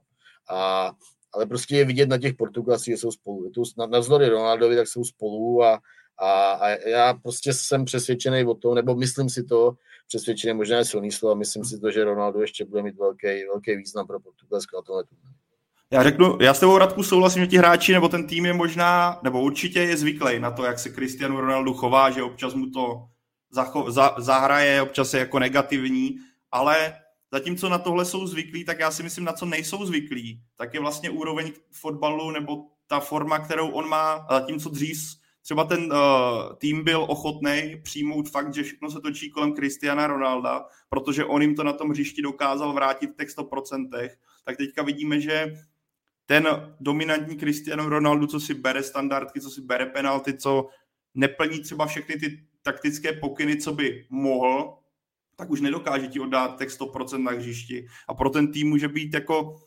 zejména ještě po tom výkonu proti, proti Švýcarsku, může být o to výraznější, když vidí, hele, je tady Rámoš, který s náma bude jako ve 100% taktiky, bude s nám pomáhat v bránění a ještě má fazónu jako prase uh, a dokáže nám dát něco víc. A jak říkal Zdeny, může tam být i ten prvek toho, že mu někteří řeknou si, hele, to je skromnější kluk. Nevím, tohle, tohle je jako, jako hypotetická diskuze, která je potřeba za mě, ale já prostě vidím cestu tohle a jsem sám jako zvědavý, jak tomu trenér Santuš povede. A Zdeny tam má poznámku. Já, já se k tomu ještě musím taky vyjádřit, jo. Radku, když si ten mikrofon pryč, už si mluvil třikrát, protože eh, já prostě, když tady Radek řekne, že Ronaldo má dobrý turnaj, tak to jsem měl chuť to zaklapnout a odejít, jo, prostě. To, protože i podle, nevím, jsem koukal na nějaký ty vlastně známky, které vyhodnocují jako ty servery z těch zápasů, jo, což je podle dat, eh, podle přihrávek, ztrát míčů a, a tak, tak vlastně měl jako hrozně špatný ty známky a mě jako mým okem samozřejmě tak vlastně má taky špatný turnaj. Zápas, který měl celkem dobrý, tak byl vlastně ten eh, druhý, tuším, z Uruguají, jo, kde, kde vypadal celkem dobře i pohybově, ale ať už ten první zápas s tou Ghanou, kdy teda skoroval z penalty, nebo s tou Jižní Koreou, tak to prostě bylo jako fakt jako špatný, jako herně, když vemu čistě fotbalově. A samozřejmě můžeme se bavit o tom, že je to úžasný hráč, tady dvě, dvě dekády tady bojoval jsme si o to, kdo bude vlastně nejlepší na světě. A, ale, ale čistě teďka vlastně budeme brát jenom výkon, protože ty Portugalci chtějí prostě, je jim jedno, jestli je Ronaldo, je to ten, ale chtějí prostě někoho, kdo je teďka nejlepší. A jak jste říkali, že oni jsou vlastně zvyklí se takhle chovat, oni, jako že on se takhle chová, oni jsou na to zvyklí. A oni jsou zvyklí, že na tiskovkách se všichni budou ptát na to Ronalda a tak. Ale Pavel to tady řekl vlastně, ještě mě předběh trošku, oni jsou na to zvyklí, když je ten Ronaldo vlastně v top formě a je to, je to top 3 hráč na světě. A teďka to on vlastně vůbec není. A jsou tam prostě hráči, jako je Ruben Dias, jako Bernardo Silva, Bruno Fernandes. A vlastně oni jako si myslím, že dokázali být tak trošku v tom jako jeho stínu, když to bylo oprávněný na tom hřišti. Ale teďka oni všichni moc dobře vidí, že prostě fotbalově on už není třeba na té jejich úrovni, protože oni jsou prostě teďka v top formě, patří mezi top hráče na světě, nevím, top 30 třeba plácnu a on už tam vlastně není. A oni taky jako prostě jsou prostě na, nasraný, jo, když to řeknu, že, že furt ta pozornost je na něj, že furt se řeší, on řekl, proč se furt řeší, jako když už ani nehraje dobře, že jo. Já si myslím, že to je trošku jako v životě, když vlastně někdo vás uh, tak nějak trošku bude jako štvát, že jo, ale bude jako extrémně úspěšný a tak, tak vy vlastně mu to jako tak trošku prominete, že jo, a jste jako rádi, že se s váma vůbec baví a tak. A, ale hned, hned vlastně jak uh, on trošku spadne z, z té hrušky a stane se jako malinko neúspěšným, tak vlastně jak, když se člověk na vrcholu nechová úplně lidsky, úplně vždycky jako košer, tak když trošku z toho vrcholu spadne, tak oni mu to všichni jako hrozně rádi dají sežrat, jo? Ať, ať už v životě, anebo v té fotbalové kabině, což já třeba jako můžu potvrdit. Jo? Takže si myslím, že tihle hráči vlastně to, že on teďka je dole a ještě tomu Ramošovi se to o to víc povedlo, tak oni vlastně teďka už uh, si myslím, že prostě, že je to sralo, že se furt řešil ten Ronaldo a že oni teďka jsou, za mě jsou vlastně oni strašně rádi, jak to dopadlo. Ani jsem si nepředstavoval, že by to takhle mohlo dopadnout. Jo, takže asi tak. No, tak já zareaguju. Eh, E, jako samozřejmě je, logický, že když 21-letým Kukovi se povede takový zápas, mimochodem on střelil hetrik ve vyřazovací části, mám takový den, kde jsem to včera čet od hetriku Tomáše Skuhravýho proti Kostarice na mistrovství světa. E, tak e, samozřejmě, že, že mu to přejou, protože prostě to je jako úžasný a, a, a bylo vidět, že jsou, že jsou za něj rádi. Je to normální, asi by tohle prostě proběhlo v každém týmu. E, dovedu si to představit všude, i třeba v Českém národě. A, e, a to, hele, jako já chápu, že, že Ronaldo už prostě není v té v formě, v který býval, a byť si myslím prostě, že e, že pořád dovede prostě řešit uh, ty klíčové okamžiky uh, naprosto výjimečně a líp než všichni ostatní v portugalském týmu, když, uh, když na to dojde ještě v průběhu turné. Uh, ale, ale, ale jako přeci je úplně jasný, jo, když je Ronaldo v týmu, když je Ronaldo v mužstvu na mistrovství světa, že se všechno bude točit okolo něj, všechno. A já si myslím, že ten, že ten tým prostě na to je úplně, nebo proti tomu je úplně imunní že na to vůbec jako nereaguje, že je jasný, že ať přijde dokoliv na tiskovou konferenci, takže portugalský novináři, a jsou tam novináři z celého světa, takže na co se budou ptát? Budou se ptát na Ronalda. Teď to samozřejmě bude zase téma, po, po tom osmifinálovém zápase, kdy, kdy nehrál základní sestave. Zase to každý bude řešit až, a ne teď oni hrajou v sobotu, mám takový dojem, až do sobotního utkání. Prostě pojede to celý turnaj, dokud oni nevypadnou, tak celý turnaj to pojede a, a ten tým si s tím umí poradit. To na ně, z mého pohledu na ně vůbec nemá vliv a nemá to vůbec uh, nějaký dosah, uh, dosah do kabiny, pokud, pokud se tam uh, Ronaldo nebude chovat jako idiot, a což, uh, což my nevíme samozřejmě, jestli to tak je nebo ne. Ale říká se teda minimálně, že, že v, v tom portugalském ústvu to vždycky probíhalo jako poměrně, poměrně v klidu v tomhle směru a že jako Ronaldo byl oblíbený v té kabině. Tak ještě pojďme na Brazílii. To je taky téma eh, samo pro sebe, eh, zvlášť když jsme viděli to utkání proti Jižní eh, Koreji. To tam se děli věci, ty té tančil, Richarlison si tam dělal hlavičky, a, Alison střídal v 80. minutě Evertona, tak co jste na to kluci říkali? Nedělali si Brazilci trošku už z eh, Korejců dobrý den? Ale ukazovali, jak je to baví. Jako, oni jsou, jako na nich je vidět, jakou mají extrémní sílu, ale eh, v mých očích je potřeba říct, v mých očích se vždycky nechají unést trošku a pak přestanou bránit a všichni to hrnou a hrají to jak někde na plácku na Copacabáně a chtějí si prostě udělat co nejkrásnější akce. Jinak ale zase takového stavu 0-0 si myslím, že ta organizace toho týmu je velice solidní. Ale uvidíme teďka je první vlastně taková ta reálná zkouška síly Brazílie proti Chorvatsku. Ale pro mě to jsou nadále jako hlavní aspiranti na to, aby ten titul přivezli domů. Ale zároveň bych zmínil k té kritice, ty jsi zmínil, Ondro, tanečky, že jo, střídání brankáře a zejména třeba Roy Keane a fanoušci tohle kritizovali, že je to zneúctění soupeře. Za mě naopak Brazilci ukázali, za prvé to k ním patří, ti tančí za každé situace, ať jdou po prouře, po výhře, tančí nonstop.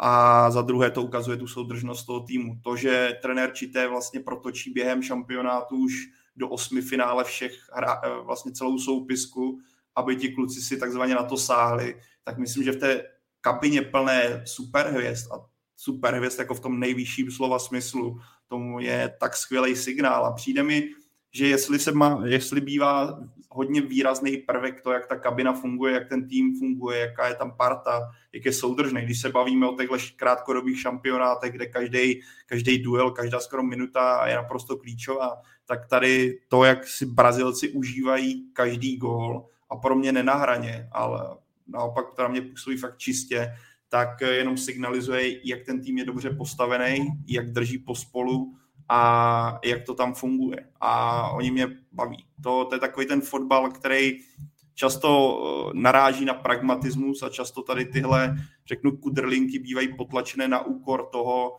aby to fungovalo a šlo se do co nejmenšího rizika. Ale vidíme tady nějaký ten jako rukopis a z toho, jak Brazilci vlastně vyrostli, co k ním patří a to mě strašně baví, což mě třeba v některých brazilských reprezentacích posledních let chybělo, tak teďka to vidíme v takové té čiré, čiré podobě a čiré radosti. A za mě je to zaprvé spojení kudrlinek, ale o, zároveň obrovské síly, která je pořád dle mého na tom turnaji těžko zastavitelná a nemyslím si, že se to někomu podaří.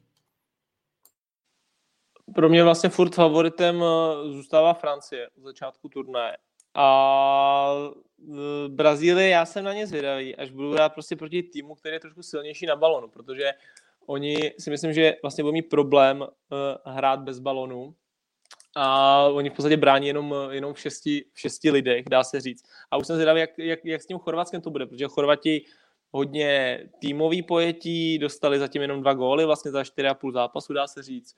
Vzadu Joško Guardiol hraje skvělý turnaj.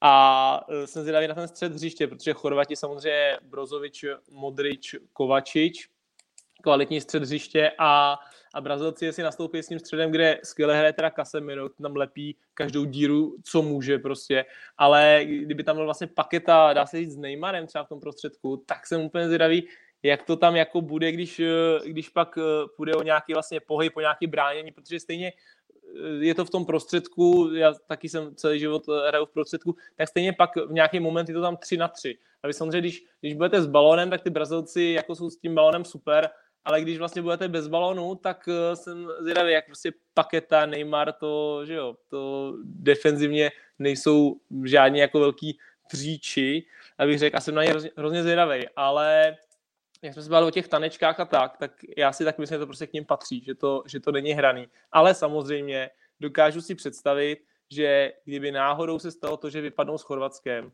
takže prostě se objeví hlasy, Uh, no jo, hlavně, že jste tam tancovali, jo, a na ty tého, hlavně, že tam eh, s nima prostě ten trenér tancuje, jo, ale neviděl, neviděl bych to jako zesměšňování soupeře, protože k ním uh, to asi patří. A i to střídání mi vlastně nepřišlo jako zesměšnění, ale přišlo mi to jako takový hezký gesto vůči tomu Wevertonovi, takže, no, takže tak, on tam je vlastně dlouho, ten Weverton, a je to taková, nevím, duše, bych řekl, toho, toho týmu. Tenkrát vlastně to udělal podobně Guardiola v Manchesteru City, když na jeden zápas postavil Scotta Carsona vlastně třetího golmana starého už vlastně, aby, aby měl taky podíl na tom, na tom titulu a, a tak, takže si myslím, že to bylo spíš takový hezký gesto od Titého, než nějaký zesměšnění.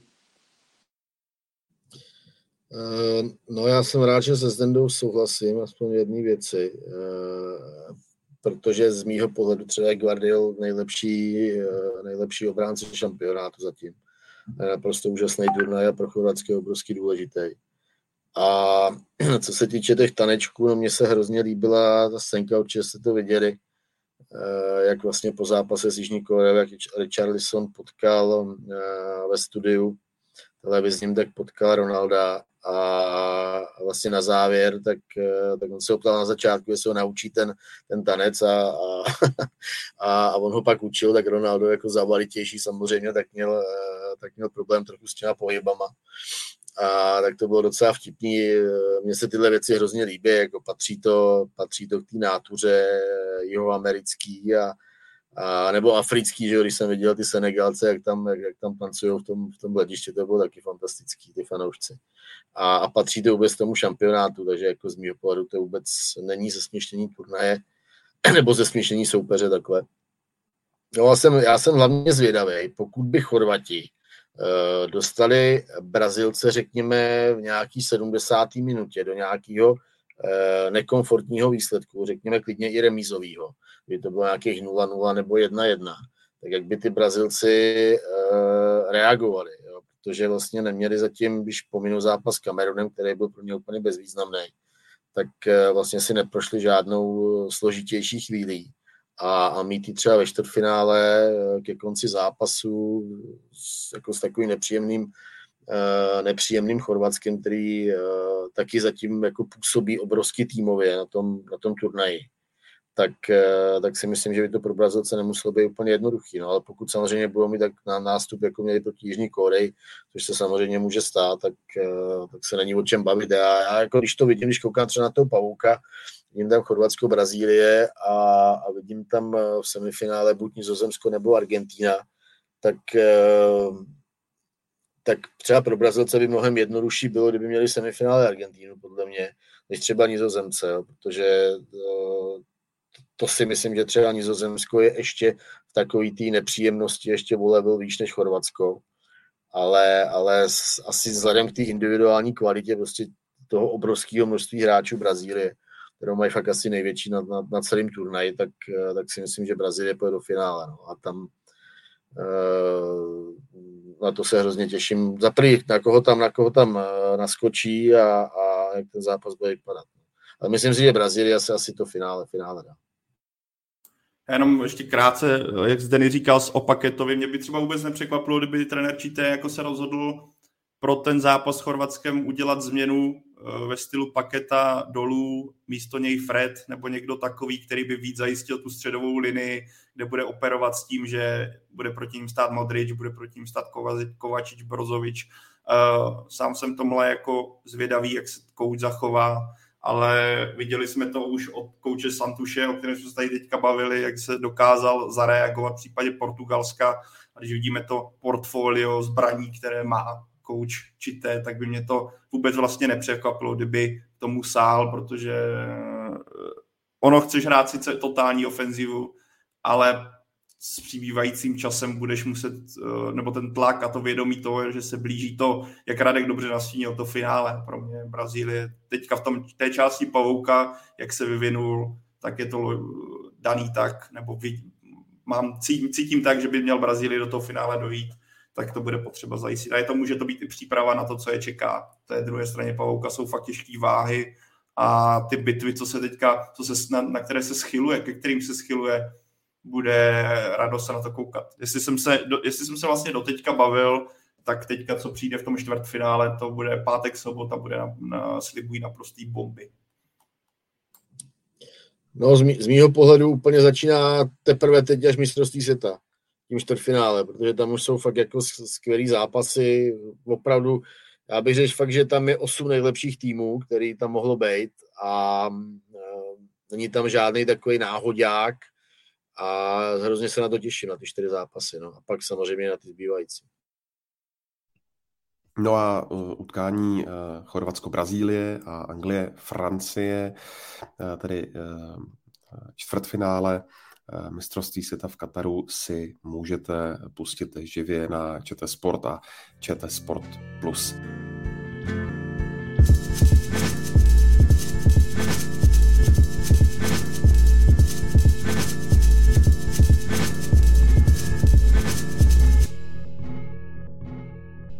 My se přesuneme do třetí části dnešního dílu Football Focus podcastu a to jsou vlastně dva trpké konce dvou těžkých eh, vah.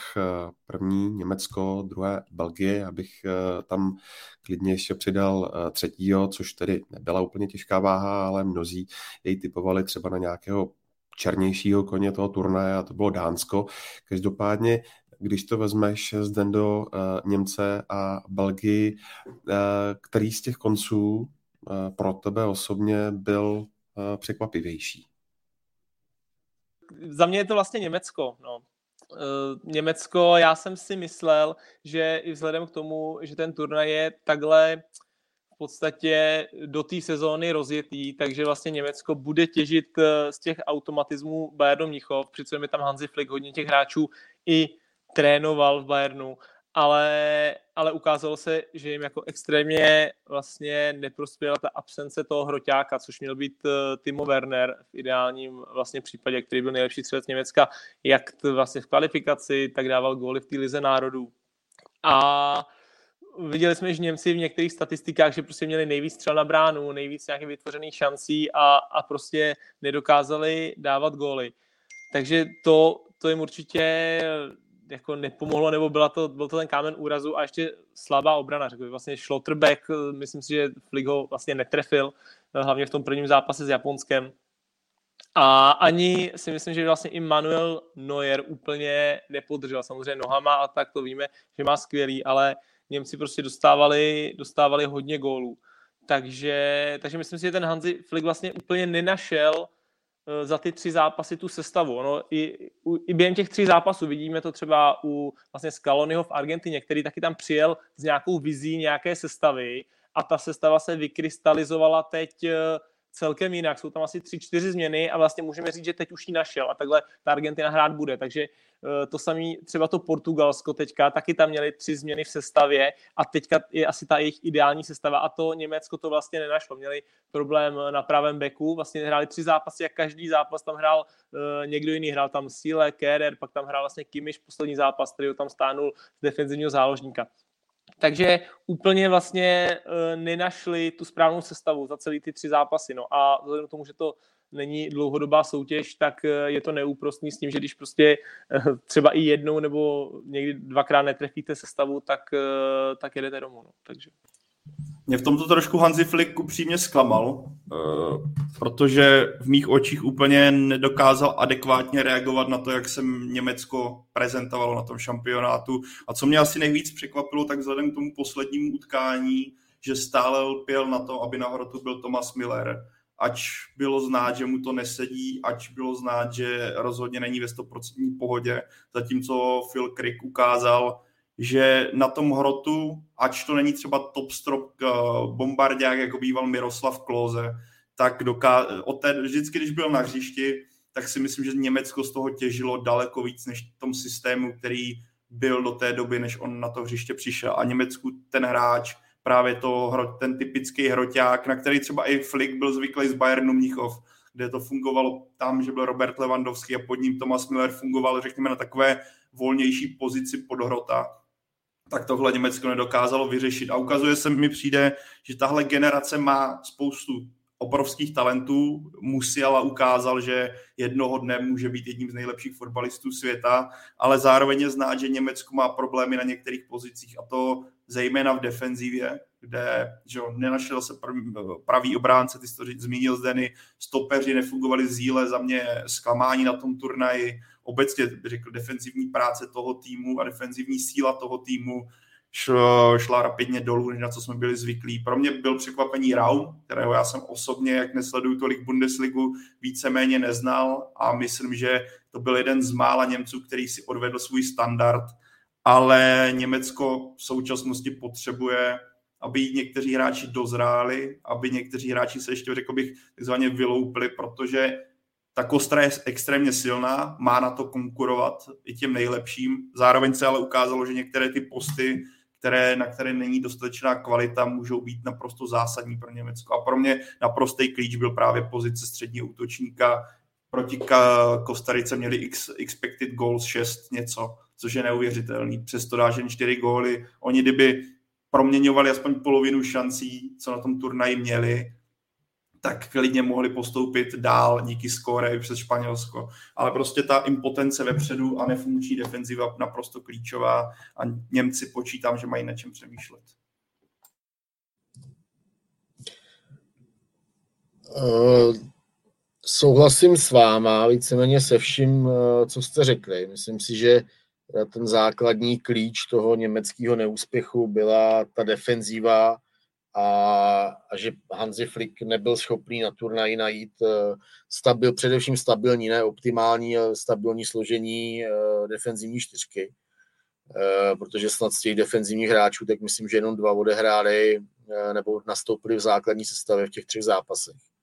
A, a co teda Flickovi se obrovský v Německu vyčítá, tak je tady ta věc, o které jsme se bavili, o té defenzivě, ale vyčítá se mu eh, taktický manévr v zápase eh, s Japonskem, kdy vlastně Němci de facto přišli o, o ten postup. Takže stáhnul docela brzo ze sestavy Gindogana a, a Millera. A, a že t, vlastně v tu chvíli se Německu totálně rozpadla hra. Je to pravda, jako to asi těžko proti tomu něco namítat. Vyjadřovali se k tomu jako velký německý legendy Lothar Matthäus, Filip Lahm, Bastian Schweinsteiger a, a všichni do jednoho prostě jako zasypali uh, trenéra poměrně velkou kritikou, když, byť tam vždycky bylo nějaký ale, že, že ho uznávají a tak dále a to už jsou tak spíš takový, takový ty, ty řeči, aby to nevyznělo úplně blbě všechno. Jo. A Flick uh, po turnaji řekl, že uh, on i realizační tým odvedl na turnaji dobrou práci. Možná to třeba bylo i pod dojmem toho zápasu s Kostarikou, kdy oni měli opravdu uh, fakt jako hromadu šancí, mohli dát třeba 10 gólů, ale, ale říkám, Kostarika prostě naprosto zoufalý tým a, a bylo by to jenom haní do vlastní kapsy, kdyby si to Německo takhle vyhodnotil. Já jsem přesvědčený o tom, že to neudělají, protože to jsou perfekcionisti a, a, a tu analýzu mistrovství světa jako uh, udělají obrovsky, obrovsky širokou a, a, a hlubokou. A což je teda mimochodem dost velký rozdíl tady oproti poměrům u nás. A, uh, no a už to má jako první oběd samozřejmě, ten uh, neúspěch skončil tuším po 18 letech tak skončil u týmu technický ředitel Oliver Bierhoff a tenhle týden by měla proběhnout eh, první schůzka mezi Flikem a vedením fotbalového svazu a mělo by se řešit, co dál. No. Ta kritika tam je fakt jako, jako hustá v Německu a, a Flick to bude mít hodně složitý, aby tu svoji pozici ubránil. Protože je evidentní z těch jeho výroků, že sám rozhodně odstupovat nehodlá. Značí to podle vás i mm, od Flika tak trochu jistou zoufalost, když třeba nominuje uh, vlastně na první uh, reprezentační akci v jeho kariéře uh, 29-letého útočníka Niklase Filkruga z Brem, který teda pak se samozřejmě prezentoval skvěle, ale co si o tom myslíte, Pájo? Tak já bych neřekl zoufalost, ale tak jako ukazuje to, jakou má Německo v současnosti, nebo jaké má Německo v současnosti právě na tom hrotu, že bereš kluka, který a který ale má fantastickou formu, že jo? Který, který mu to tam padá, ale když máš uh, možnosti jako Phil Crick a proti tomu Moukoko, který, že jo, mladíček, který v Dortmundu se má za sebou skvělé zápasy, ale rozhodně to není hvězda, kterou bys čekal na mistrovství světa na hrotu Německa, tak to jenom ukazuje, jaké možnosti v současnosti na jistých postech u našich západních kolegů nebo západních sousedů jsou a vyjadřuje to, jakým stavu eh, nechci říct německý fotbal, jako, jako my spoustu kluků, kteří dosahují té nejvyšší úrovně, ale jako, že je potřeba vyřešit některé posty a třeba oproti, když se podíváme na sestavy Francie, Anglie, tak to portfolio, který můžou využívat trenéři takhle dalších velmocí, je daleko větší. A Radek to říká, že zmínil přesně, Němci už si takovou brutální analýzu po neúspěchu udělali tehdy po Euro 2004, kdy je vlastně česká reprezentace vymlátila ve skupině a nastal v Německu výrazný obrat. Němci teďka podle mě ještě zažívají, co se výsledkového týče, nebo týče výsledkového prvku týče ještě mnohem horší období, že skončit na třech turnajích velkých turnajích takhle brzo, to je jako extrémní facka, ale zároveň uh, asi není ta situace tak kritická, jak byla tehdy, akorát je na místě právě zvažovat, co, jak, co změnit, aby se dařilo více vychovávat třeba právě ten typ hroťáků, který teďka chybí, který Bayernu že jo, dlouhodobě dělal Robert Lewandowski, který je ale Polák, Německo po Miroslavou Klózem úplně nenašlo tu alternativu. A tohle, když se Německo vyřeší, a já nepochybuji o tom, že ta analýza bude skutečně poctivá, tak zase se může vrátit na výsluní. Ale je důvod být na poplach, ale ne určitě panikařit, eh, protože Německo ten systém mládeže, systém fungování fotbalu má velice propracovaný a skvěle fungující. Ještě je tu no, jako, hele, panika není určitě na místě. Němci ani jako panice bych řekl, že nikdy jako nepropadali a ne, nebudou propadat, ale je tam samozřejmě jako oni cítějí, že velký nebezpečí je v tom, že za rok a půl je mistrovství Evropy u nich doma a, a tam oni prostě musí být totálně v topu jako jo, a vrátit si fanoušky na svou stranu a, a to je pro ně, uh, oni to vnímají jako obrovský prostě nebezpečí, že kdyby to mistrovství Evropy nedopadlo dobře a co je pro ně dobře, aby to dopadlo, tak to je titul nebo, nebo minimálně finále. Jo. S, ničím, s ničím menším oni se nespokojejí a, takže to si myslím, jako, že ještě o to víc e, požene do práce a, a, a do té totálně podrobné analýzy k tomu, aby se už neopakovaly ty, ty poslední průšvy. Ještě je tu kluci dotaz uh, ohledně uh, brankářské jedničky, zda by to žezlo po Manuelu Neuerovi neměl převzít uh, golman Barcelony Mark André Ter Stegen z Dendo. Myslím si, že měl.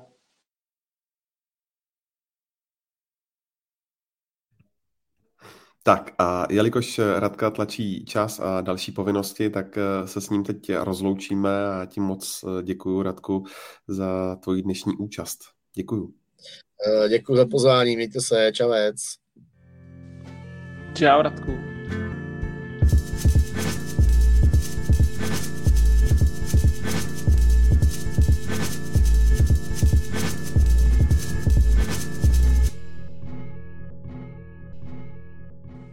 A my si ještě spolu takhle hezky ve třech eh, dojedeme eh, tenhle blok, eh, a sice Belgii. Tam ti to pájo vlastně vyšlo, protože ty si říkal, že to opravdu bude největší, řekněme, zklamání, což se určitě dá říci.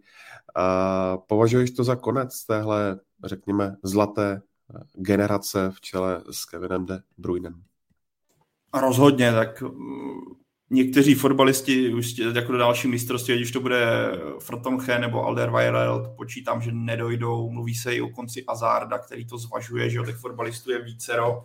A jak jsme se tady bavili posledně a bavili jsme se tady i vlastně úplně v tom prvním preview podcastu, Belgie nebyla tým, Belgie nefungovala. Belgie byla, řekl bych, že jak Roberto Martinez odvedl v Belgii prvopočátku velmi solidní práci, ke konci mu došel, jemu došel dech, kdy, když jsme viděli, jak Belgie proti Chorvatsku navystřídala Daku a najednou to tento výrazně oživil, najednou to křídlo bylo úplně v jiné dynamice, než bylo s Edenem Azardem. Roberto Martinez doplatil na to, že měl své oblíbence, pěl na nich a když to jsme vzali šampionát 2018, kde došli vlastně Belgičani k bronzu, měli za mě vyhrát a hráli vlastně jeden z nejatraktivnějších fotbalů, tak tehdy mu to vycházelo. Ty jeho oblíbenci byli v topu, v naprosté formě, šlo to samo. Jo.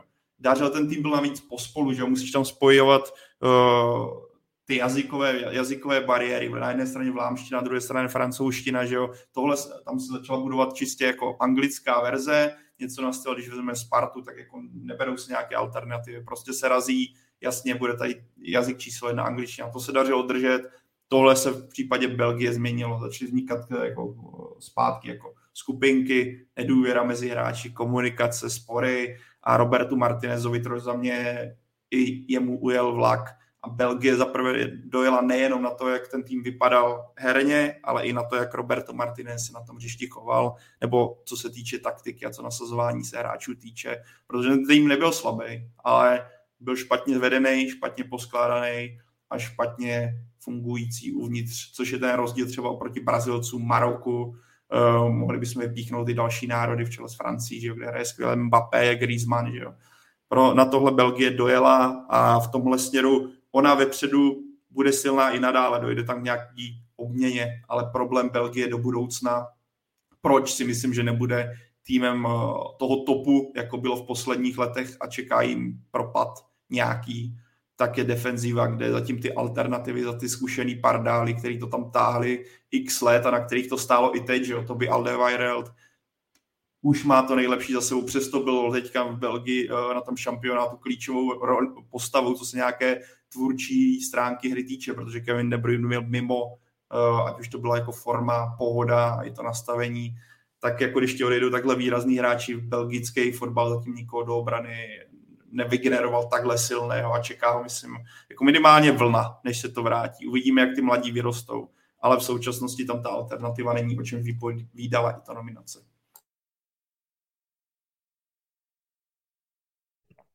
Zdendo, ty sám ze své zkušenosti zažil si někdy v týmu, že by byl takhle, řekněme, vztahově rozložený? Uh, ono musíme rozlišit uh vlastně reprezentaci a tým. Já si myslím, že na klubové úrovni eh, to vlastně nejde takhle fungovat, protože eh, tam, jak se vidíte každý den, tak eh, když někdy jsou nějaké problémy a samozřejmě je to jako živý těleso 25 lidí, že jo, ten, ten tým. Tak když, takže tam jsou prostě nějaký problémy, jsou tam různý charaktery, různý ega, tak v tom týmu se to vždycky prostě musí vyřešit. Tam, tam to nejde udělat, že, že tam prostě půl roku kolem sebe, nevím, dva hráči budou chodit a nebudou se bavit a budou se tamhle, nevím co, pomlouvat a chodit si za ženskýma, jo, a, a tak. Takže eh, v týmu to za mě nejde a když k něčemu takovému došlo, tak se to vlastně vždycky vyřešilo a eh, prostě jsme chlapi, takže se většinou prostě pročistí ten vzduch a je to, je to takový lepší. A samozřejmě něco jiného, když je to na té reprezentační úrovni, kde vy se vidíte vždycky jenom eh, třeba dejme tomu týden nebo 8 dní, jo, pak samozřejmě na tom mistrovství je to třeba díl, ale jinak ty represrazy, tak tam vlastně jestli uh, ten De Bruyne s tím Kurtoázem se prostě nebaví, no tak se prostě těch sedm dní nebudou nějak extra bavit, jo, a zase si každý odjedou do toho, do toho svýho a vlastně jsou, jsou v pohodě, což by na týmový úrovni nešlo.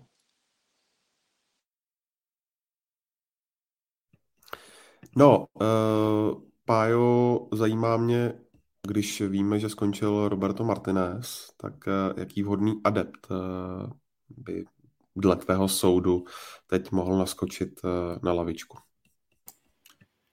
Ale sám nevím. Uh, počítám někdo, kdo bude mít respekt, kdo může právě tady tu rozpolcenost, která teďka v, v táboře Belgie vznikla, trochu spojit. Mluví se o Vincentu Kompanim, který byl právě jako jeden z prvků, proč Belgie předtím fungovala naprostý lídr, muž, který jako za kterým ti kluci šli, ať už to byli z té strany nebo z té strany. Tohle by mohla být cesta, ač on nemá za, sebou tolik trenérských jako zkušeností a řekl bych ani trenérských úspěchů, tak ten prvek toho charisma, toho lídrovství a té znalosti by právě mohl být vlastně tím spojovníkem, který by Belgii mohl posunout. Ale jak jsem říkal, ať do, Belgie, do, k národnímu týmu Belgie přijde kdokoliv, tak ho nečeká nic jednoduchého, protože bude muset začít s výraznou obměnou toho kádru, a což bude znamenat jistý propad kvalitě a úrovni hry. Ale uvidíme, třeba se podaří jako v belgickém fotbalu vyprodukovat mládí nebo sadí, kdyby jsme mluvili o Vincentu Kompenim, který zná belgickou ligu, že jo, tak třeba nás překvapí všechny, ale kdybych si měl typnout, tak to bude on. Nebo bude to nějaký jméno, který okamžitě zaujme. Ale třeba by mě vůbec, za mě by byla možná cesta právě jít cestou domácího trenéra, který je progresivně smýšlející a který má jméno, který ho prostě, když si řekne Kevin De Bruyne, možná nejlepší záložník v současnosti světa, uh, typou a nejlepší golman světa asi současnosti, tak pro ně bude on ta persona, za kterou oni půjdou, když jim řekne cokoliv. Tam vlastně, když si mluvil, jestli to bude třeba nějaký mladý progresivní coach, uh, tak třeba by se nabízel v Brugách uh, výborně Hefkens, který s nimi vyhrál, vyhrál vlastně skupinu ligy mistrů, mladý trenér, fantastický fotbal, ale myslím si, že tihle ti trenéři, eh, že vlastně někteří ty trenéři nechtějí úplně přejít vlastně z toho týmového fotbalu na ten reprezentační. Jo, že vlastně oni mají eh, rádi tu každodenní práci a ne vlastně to, že se sejdete jednou za tři měsíce, jo, uděláte tu nominaci a vlastně toho dá se říct tolik nenatrénujete. Takže možná by tam klidně seděl, jak říká vlastně Pája, třeba ten Vincent Kompany, který vlastně, když šel trénovat ten Anderlecht, tak jako trenér vlastně nějak extra úspěchy neměl, ale uh, řekl bych, že na té jako repre úrovni to zase není tolik o tom, být jako skvělý progresivní trenér. Není to, uh, jo, protože nepracuje, nepracujete s tím týmem každý den, ale je to spíš o tom, uh, být jako persona, mít respekt těch hráčů a dokázat tomu navodit dobrou atmosféru. Což si myslím, že ten kompany by vlastně klidně mohl být. A zase bych to jako z Belgii neviděl tak černě, třeba, že teďka jako o nich eh, třeba 20 let neuslyšíme nebo 10 let neuslyšíme, protože eh, mají tam spoustu eh, vlastně mladých hráčů, který teďka třeba nehráli, i na tom mistrovství už byli, je tam třeba že Deketelar z AC Milan, je tam ten Doku, jak si říkal Zdenek, který hraje výborně, je tam Onana z Evertonu, 21, to jsou všechno kluci kolem 21 let. A vlastně i jejich 21 jasně vyhrála tu skupinu vlastně eh, kvalifikaci na mistrovství Evropy z 24 bodů 20 bodů. Takže Belgie si myslím, že furt bude produkovat ty talenty a oni mají hrozně moc hráčů, třeba v rozmezí 20 až 22 let, tak mají prostě ve Francii jo, a, a mají to různě takhle rozsete a, a ti hráči už třeba hráli v těch belgických klubech a udělali tam dobré sezóny už 19, ve 20 letech a ušli do Evropy. Takže si myslím, že ten úpadek jako nebude tak velký, akorát si ta Belgie musí říct, jestli teda chce jako do toho hodně šáhnout a udělat tu generační odměnu hned, a nebo jestli nějak vlastně postupně malinko jako to dělat plynulej, no, ale to samozřejmě uvidíme. No a zajímá mě, kdy si myslíte, že by mm, mohlo dojít, řekněme, k takovému restartu Belgie, zda to bude už třeba za dva roky na mm, německém euru, pokud se tedy Belgie kvalifikuje, a nebo třeba i za čtyři roky mm, na mistrovství světa eh, v Severní Americe. Ale těžká, těžká otázka. Jako jak Zdeny zmínil tady ty další jména v tom útoku, já vůbec nepochybuju, že Belgie nadále zůstane silná a pokud budeme brát to, že třeba Romelu Lukaku se vrátí ještě do nějaké formy, která mu teďka chyběla, tak eh, Belgie, co se ofenzivy týče, za, jako pořád si myslím, že bude patřit úplně k tomu topu. Já vidím problém v defenzivě, kde Zdeny říká, zmínil. Tam jsou kluci, i teďka na šampionátu byli, že jo? Co jsou, co jsou kolem roku 2000, že jo, tam Debas 2-3, Artur Teate, že jo, 2000, který hraje jako v Ren.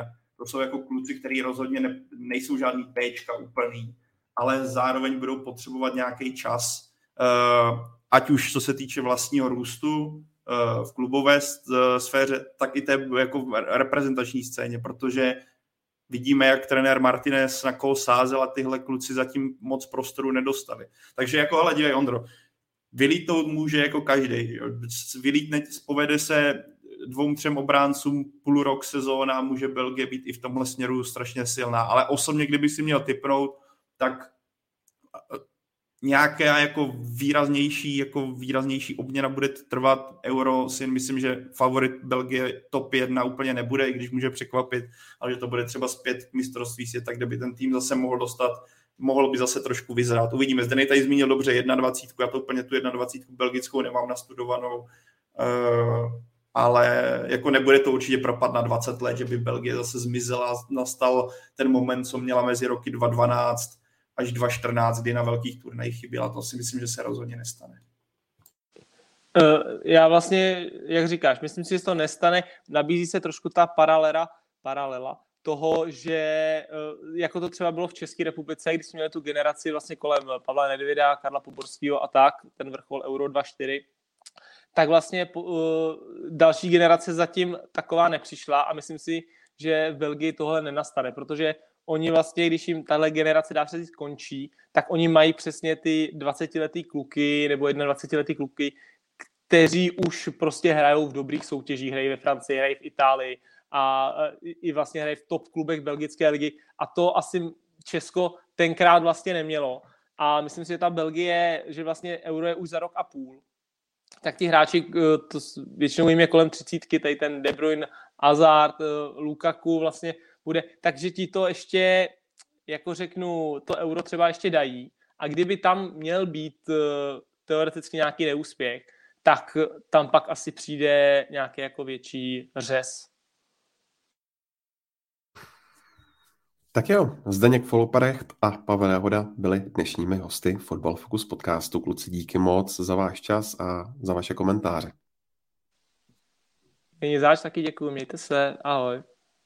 Ondřej, opět děkujeme, opět to bylo krásné a děkujeme všem, kdo s námi tady vydrželi tu hodinu 40. Teda než ještě před ještě nekončíme, nebo my se Zdeným končíme, my zmizíme, ale ty ještě tady budeš mít one, one man show s panem Kalousem. Přesně tak, já tady ještě budu mít one man show s kolegou z ČT Sport Davidem Kalousem, se kterým jsem si už včera povídal eh, hlavně o zákulisí televizního vysílání, ale eh, nejenom o tom, tak se na to teď podívejte a poslechněte si to.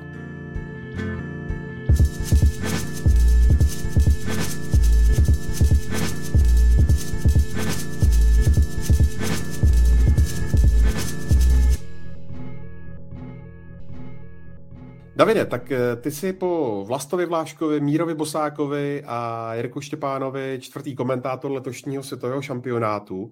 na obrazovkách České televize, tak jak moc tě tahle nabídka, řekněme, potěšila, překvapila a co si z ní odnášíš za zkušenosti například?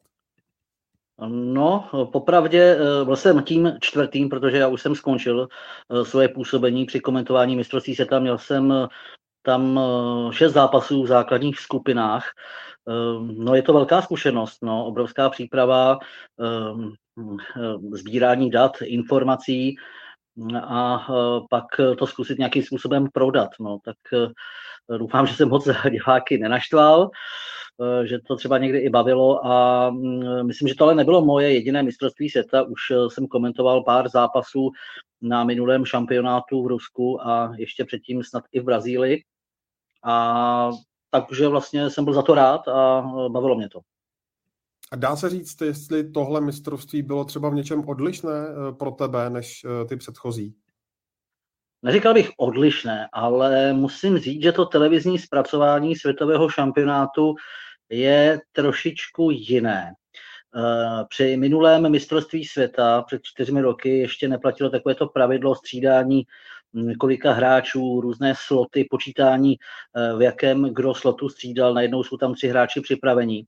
A musím říct, že režie, ta katarská, která dělá přímé přenosy, občas to měla, jak se říká, kuláž, protože najednou zabrala tři hráče, kteří se tam eh, rozcvičili, jsou v drezu, pak najednou zmatený záběr na tribuny, eh, hledali si tam fanoušky, kteří fandí, někdo odešel z trávníku, někdo přišel a byli v tom i zmatky a eh, my, jak to komentujeme i s experty, tak ti taky kolikrát tápali a hledali jsme, kdo přišel, kdo odešel. Teď jsme chvilinku čekali třeba, než to naskočí na onlinech, nějakým způsobem a nebo jestli tam neuslyšíme třeba hlasatele, který to říká, protože samozřejmě tam nejsme v tom Kataru a je to těžší v tomhle tom se orientovat e, při komentování a zjišťovat takovéto e, informace hned. Takže to si myslím, že je velká odlišnost to televizní zpracování um, některých detailních záležitostí mistrovství světa. No. Tom je to asi nejtěžší samozřejmě jako komentovat z televize, z monitoru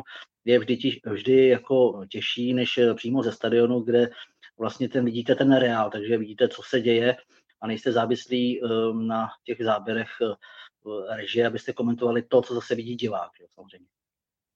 A říkal jsi, že máš za sebou šest utkání z Kataru, tak jaké tě nejvíc um, třeba překvapilo, uh, no. nebo jaké tě zase naopak třeba zaskočilo? zaskočilo. Tak bavila mě Kora, která v zápase nakonec tam padlo pět gólů, byl to takový bláznivý utkání, to poslední té skupině, co jsem dělal a hlavně mě překvapilo to první utkání, samozřejmě Saudská Arábie vítězství nad Argentinou, uh, tak uh, to snad nečekal nikdo a bylo to obrovské překvapení a řekl bych asi největší překvapení mistrovství světa Kataru. No a diváci ČT Sportě samozřejmě znají taky, eh, kromě eh, tvého hlasu, taky i tvoji tvář, protože provázíš eh, fotbalovými, provázíš fotbalovými magazíny řadu let a kromě toho taky hmm. reportuješ ze zápasů třeba evropských pohárů, tak mě zajímá, co je na té práci vlastně nejtěžší, zda to jsou třeba pozápasové rozhovory nebo, nebo nějaké spěšné dodání materiálu do Prahy v určitém časovém termínu. Já bych to ještě rozdělil, já bych se ještě vrátil k mistrovství světa, protože eh, řekněme, že já tam mám na starosti i to, co se děje před a po eh, studiích a po zápasech. To bych řekl, že to je moje hlavní náplň vymyslet nějakou tu náplň, takže já se věnu těm statistikám, různým číslům. Máme tam uh, svůj pořad uh, fotbal plný čísel, kde se ohlížíme za jednotlivými zápasy ještě trošku jinak. Takže tam divákovi přiblížíme, kolik hráč naběhal, kolikrát přihrál, kolik dal gólů, kolik chytil penalt, kolik mu je let, jestli je nejstarším, nejmladším střelcem. Prostě hrajeme si s čísly Eh, to si myslím, že je jedna věcí. Potom eh, samozřejmě tam mám na starosti i moment dne a diváci mohou eh, vlastně hrát o televizi celý šampionát a pak mám na starosti ještě takové portréty, mini profily, mini příběhy reprezentantů, protože samozřejmě Česko není na mistrovství světa, ale chtěli jsme mm, trošku přiblížit to, co teď dělají fotbalisté, kteří prošli reprezentací, kteří měli čas na natáčení a tak jsme točili převážně hráče, kteří byli u nás k dispozici, to znamená ligové hráče Plzně, Slávě, Sparty. No a pak ještě jsme dotáčeli samozřejmě s národním týmem na tom posledním reprezentačním srazu, ještě nedávno s trenérem Šilhavým. No, takže to vlastně tím vyplňujeme uh, další program, uh, aby to bylo všechno fotbalové, uh, tak to snad uh, jsme tím diváky zaujali a mám zpětnou vazbu, že se to líbí i samotným hráčům. Když se pak vidí v televizi, tak různé takové ty příběhy, samozřejmě z návazností na mistrovství světa a ještě opakujeme Eh, fotbal po našem, který jsme celý rok točili, objížděli jsme nižší soutěže, vesnice, malé kluby, vždy v návaznosti na reprezentaci a to teď vlastně můžou ještě diváci a samozřejmě i ty hráči a fanoušci jednotlivých klubů z celé České republiky, ze všech krajů eh, zpětně vidět každý den zase jeden desetiminutový profil klubů, takže vlastně eh, já té činnosti kolem světového šampionátu mám hodně, takže my pracujeme každý den a jenom to komentování vlastně jako de facto byl takový bombonek, no, taková třešnička na dortu, jak se říká, něco navíc plusového. A teď se vrátím k té otázce eh, reportování zápasů, tak jestli si dobře pamatuju, co je na tom nejtěžší. Nejtěžší je mm, nějakým způsobem, a oni to diváci možná asi moc neví, eh, když eh, my eh, jsme na těch stadionech, tak po většinu zápasů, při těch mezinárodních, neříkám ligových, ale když je to pod hlavičkou UEFI, tak musíme nahlásit nejlépe tak 20 minut před koncem hráče, které chceme na rozhovor. No a teď se, teď se něco stane v závěru v posledních 10-5 minutách. A tam se to s tou UEFA těžko mění. No, tiskový mluvčí je v pohodě, ale musíme to názit na UEFA. Ale UEFA, paní z UEFA nebo pán, kterých je tam nespočet, že? tak ten má napsáno číslo 10, tohle potřebujeme, a já mu říkám, ne, já bych chtěl jedenáctku vyměnit za desítku. No, to je problém, to musíme říct jinému pánovi. Jo, a takhle to funguje. Vždy, někdy se to teda, jako většinou se to podaří, že že pak jako máme ty hráče k dispozici a samozřejmě i trenéra, ale eh, většinou se stává, že těch posledních 15-20 minut my nevidíme. Takže my jsme někde ukryti v útrobách stadionu, kde je pozice pro rozhovory. Protože většinou eh, ty rozhovory se dělají před eh, reklamními banery a je to někde v nějaký pozici mixzona mm, před kabinama, takže nikde tam to je a tam nejsou žádné monitory, takže 20 minut vlastně nevím a když se něco semele nebo se něco stane, tak se pak ptám, co se tam stalo. Jo, většinou ještě, a to musím dodat, taky tam nefunguje internet, jo, takže vlastně Eh, na stadionech eh, sice fungují Wi-Fi sítě, ale když je tam moc lidí, tak to padá. No a samotný internet svůj, tak eh, jsme třeba v zóně, kde tam není signál v těch kabinách, je to prostě železobetonová stavba a, a takže jsme odkázaní na to jenom s čím přijdou hráči a pak to kolikrát vypadá, že i třeba ty otázky můžou být nepřesný, no ale je to způsobeno tím, že opravdu Ehm, třeba 20-30 minut mm, ten zápas přesně nevidíme. Takže to si myslím, že je na tom to nejsložitější. Nejsložitější pak samozřejmě taky třeba najít tu pozici, dostat se tam přes eh, všech, všechny ty ochranky. Eh, sice máte kartičku, která vám opravňuje jít do určitých eh, hm, vchodů, východů, ale hm, narazíte na Turky, s kterými není domluva, narazíte na Eh, Itali, eh, kteří jsou taky nekompromisní a, a jim je to jedno, prostě jestli jste z televize nebo jste spadli z Marsu, prostě tady ne, tady já mám příkaz nepouštět nikoho. A pak musíte obcházet ten stadion a hledat eh, a volat a komunikovat s tou UEFou, a, a aby nás tam nějakým způsobem dostali. A to si taky myslím, že je složitost eh, řekněme, eh, těch pozápasových rozhovorů.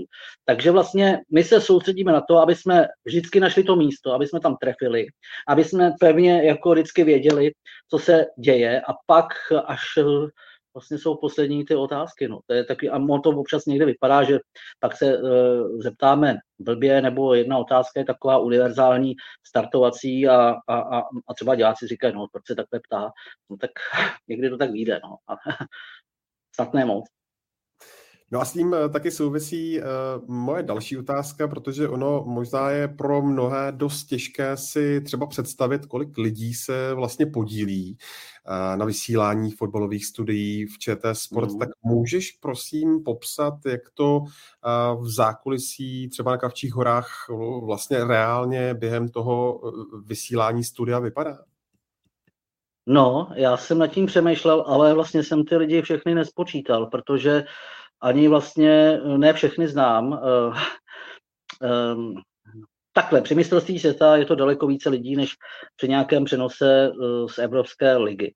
Jo, protože my tady využíváme ještě navíc uh, nějaké uh, technologie, které jsou zapojeny do vysílání, nějaký virtuál, hráči na obrazovce vyskakují 4D, takže ještě jsou to lidi, kteří obsluhují právě různé počítače, hm. pak jsou tam kameramani, kteří jsou ve studiu, dva, tři, Jeřáb je tam, režisér, střihači, technici, hm, produkce, maskérka, to vlastně všechno patří samozřejmě ke všem přenosům. No, no a teď říkám hosté ve studiu, komentátoři, já si myslím, že těch 20 lidí tam eh, může najednou eh, být eh, na strašně malém prostoru, jo? takže je tam velký šrumec a jako dělat si tam nějakou práci a vytvářet, jak se říká, nějaké hodnoty, jako moc nejde v tom zákulisí, jo? takže vlastně člověk se klidí někam stranou do nějaké střižny, tam se zavře a, a, a pak vlastně má klid na něco, alespoň když eh, samozřejmě se ještě dělají ty příspěvky, že jo, samozřejmě eh, jako předjezdy, mm, takže se dělají i mm, karty, eh, to jsou ty příspěvky, které jdou ve studiu, covery, to jsou, to se, my využíváme, že když se o něčem mluví, tak většinou to jde v té televizi, divák to vidí, to ne všechny televize tohle to dělají, takže my vlastně víme, o čem budeme povídat a v momentě, kdy eh, třeba povídáme o Neymarovi, tak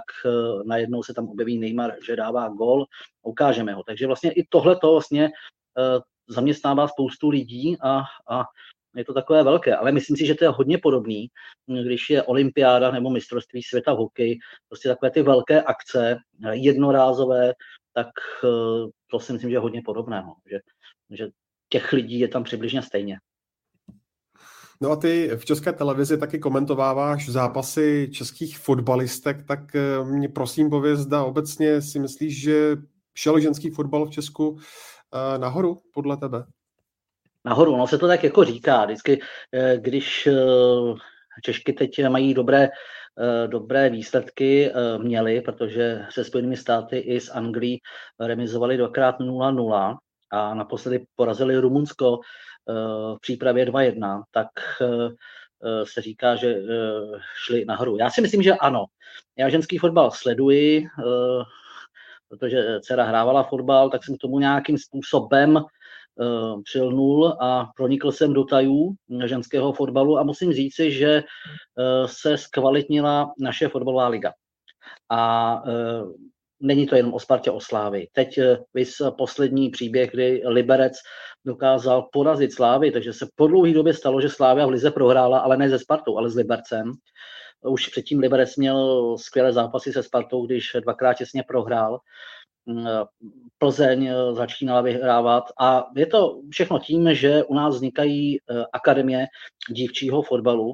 A není to tak, eh, že třeba a to možná diváci neví, že vlastně Sparta nebo Slávia si stahuje. Eh, mladé holky eh, z různých krajů a na tréninky, to znamená třeba eh, v Pardubicích najdou osmiletou, devítiletou, desetiletou holčičku, holčinu, no a ona jezdí třikrát týdně do Prahy na tréninky a hrát fotbal zápasy.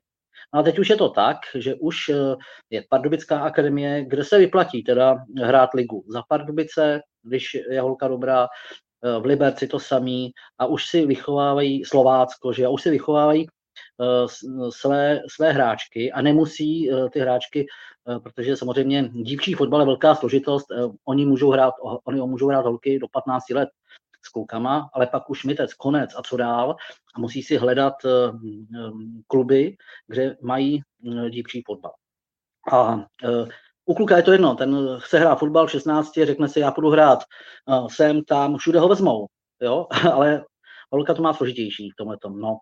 A tak si myslím, že právě tím, že vznikají různé ty akademie a že už od toho mládí ty holky mají možnost hrát v tom regionu, odkud pochází, nemusí cestovat tak daleko, škola snadnější, žádný inter, podpora rodiny, rodičů, jo, to všechno hraje velkou roli a můžu se soustředit na ten fotbal. No a uh, uh, liga se zkvalitňuje, máme Slávy v lize mistryň, poprvé vlastně, i když zatím Slávia uh, ještě nebudovala, ostatně ve čtvrtek hraje v St. Peltnu, ligu mistryň ještě má tři zápasy, Wolfsburg a AS Řím, tak bude dohrávat těsně před Vánoci, ale hraje poprvé základní skupinu Ligy mistryň. A to je strašně důležitý, protože zase je to mezinárodní zkušenost a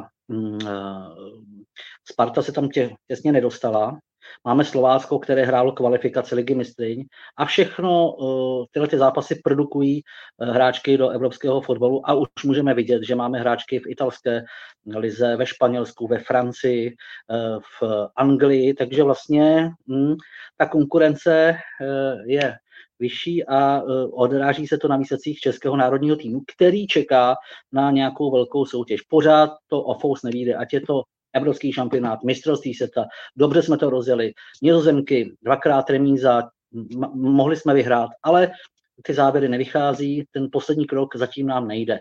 Podle mých informací od příštího roku 2023 uh, vznikne Liga národů žen. Po vzoru mužské ligy národů, tak to znamená vlastně šest nějakých zápasů pod hlavičkou UEFA, Eh, pro eh, český národní tým a vlastně pro všechny, tak si myslím, že to bude eh, hodně zajímavé, i když asi diváci na ženský fotbal nás nechodí, tak v Evropě už je to trošku jinak nastavené. Tak si myslím, že to bude zase takový ten krok k tomu, aby ženský fotbal na té mezinárodní úrovni šel ještě dále nahoru. No. Takže snad to bude takhle. David Kalous, eh, kterého můžete eh, výdat na obrazovkách České televize aktuálně teď během mistrovství světa v Kataru, třeba v pořadu fotbal plný čísel, ale určitě ho znáte třeba z pořadu fotbal po našem, anebo náš fotbal živě, což je vlastně poslední věc, na kterou jsem se chtěla zeptat. Hmm. Pro ty, eh, kdo nevědí, oč se v tomto projektu jedná, zda bys mohl Davide přiblížit, jaké je poslání tohoto projektu. No, eh, je to, eh, je to něco podobného a navazuje to vlastně na magazín Náš fotbal, který taky vysíláme. Teď eh, je, je to každý měsíc, bylo to každý týden, ale teď je nová dohoda, že každý měsíc. A vlastně ta značka je náš fotbal. To se vystihuje asi všechno, protože se zaměřujeme na kluby, které hrajou nižší soutěže, jsou rizí amatéři. A prostě tak, jak ten fotbal funguje na vesnicích, v nižších soutěžích, tak ho chceme ukázat i v přímém přenosu eh, ve spolupráci s fotbalovou asociací a se STESem, takže eh, pak eh, přijede přenosový vůz na nějakou vesnici do Horní Dolní, tam se rozbalí a udělá se klasický fotbalový přenos, rozhovody před zápasem, o poločase, po zápase, studio, hráč utkání, ehm, Eh, jsou tam doprovodné akce pro eh, fanoušky a ten zájem je obrovský eh, na jednotlivých hřištích, neříkám stadionech, ale říkám fotbalových hřištích od diváků a já si myslím, že to je pozitivně braný i v televizi, protože jednou za čas když vidí přenos z takovéhoto zápasu, tak si prostě všichni, ti, kteří se na to koukají, dívají teda, tak si řeknou, jo, jo, takhle to, taky takhle hrajeme, jo, to je úplně stejné jako u nás, jo, oni mají klobásy, eh, my máme párky, pivo, hm, no, no, a podívej se, jak se tam pohybuje, ten vůbec neumí běhat, ježiš, a, a takhle, a už a vidí se v tom vlastně sami sebe, a já si myslím, že to je eh, hodně dobrá věc. Samozřejmě nesmí toho být moc. to by pak zase nebylo tak jako asi atraktivní, ale myslím tak eh, hm, hm, hm, jednou, jednou za tři neděle, když se to objeví, ono tak je, Eh, samozřejmě ty termíny se těžko hledají a musí se hrát taky na nějakým kvalitním trávníku. Většinou to končí v říjnu, kdy ještě ten trávník dovolí nastoupit týmům na něj, tak si myslím, že to je velmi dobrá věc, no, která nás samozřejmě baví a Jeváka taky si myslím. Davide, díky moc a budu se zase no. někdy no, těšit ve fotbalu. Já ještě dodám, že ještě samozřejmě začínáme už přemýšlet na rokem 2023 a vymýšlet další fotbalové projekty, které by se mohly v české televizi na ČT Sport objevit. Třeba něco vznikne dalšího, uvidíme protože samozřejmě každý divák ví, že vlastně ta první liga u nás není fotbalová, ale uh, zkoušíme, zkoušíme nějaké nové věci, tak uh, se nechte překvapit a těšte se na ČT Sport, na fotbalové vysílání roku 2023. Tak eh, to je z dnešního vydání Football Focus podcastu všechno. Díky moc. Pokud jste doposlouchali a dodívali jste se až sem, se ještě na moment jenom vrátím k tomu tématu, který jsme probírali před několika málo minutami ohledně Belgie, protože eh, vyšla zpráva, že Eden Hazard ve svých 31 letech ukončil reprezentační kariéru, to je jenom takový malý dovětek. No a Football Focus podcast eh, tady bude s největší pravděpodobností zase eh, příští pondělí po těch čtvrtfinálových utkáních, jelikož mistrovství se ta jede velkým zbyslým tempem a už v úterý a pak ve středu se vlastně hrají Eh, ta dvě semifinále. Do té doby se mějte moc fajn. A najdete nás ve všech podcastových aplikacích na YouTube, kde můžete dát eh, ČT Sport odběr a na eh, klasické adrese footballfocus.cz. Tak se mějte pěkně.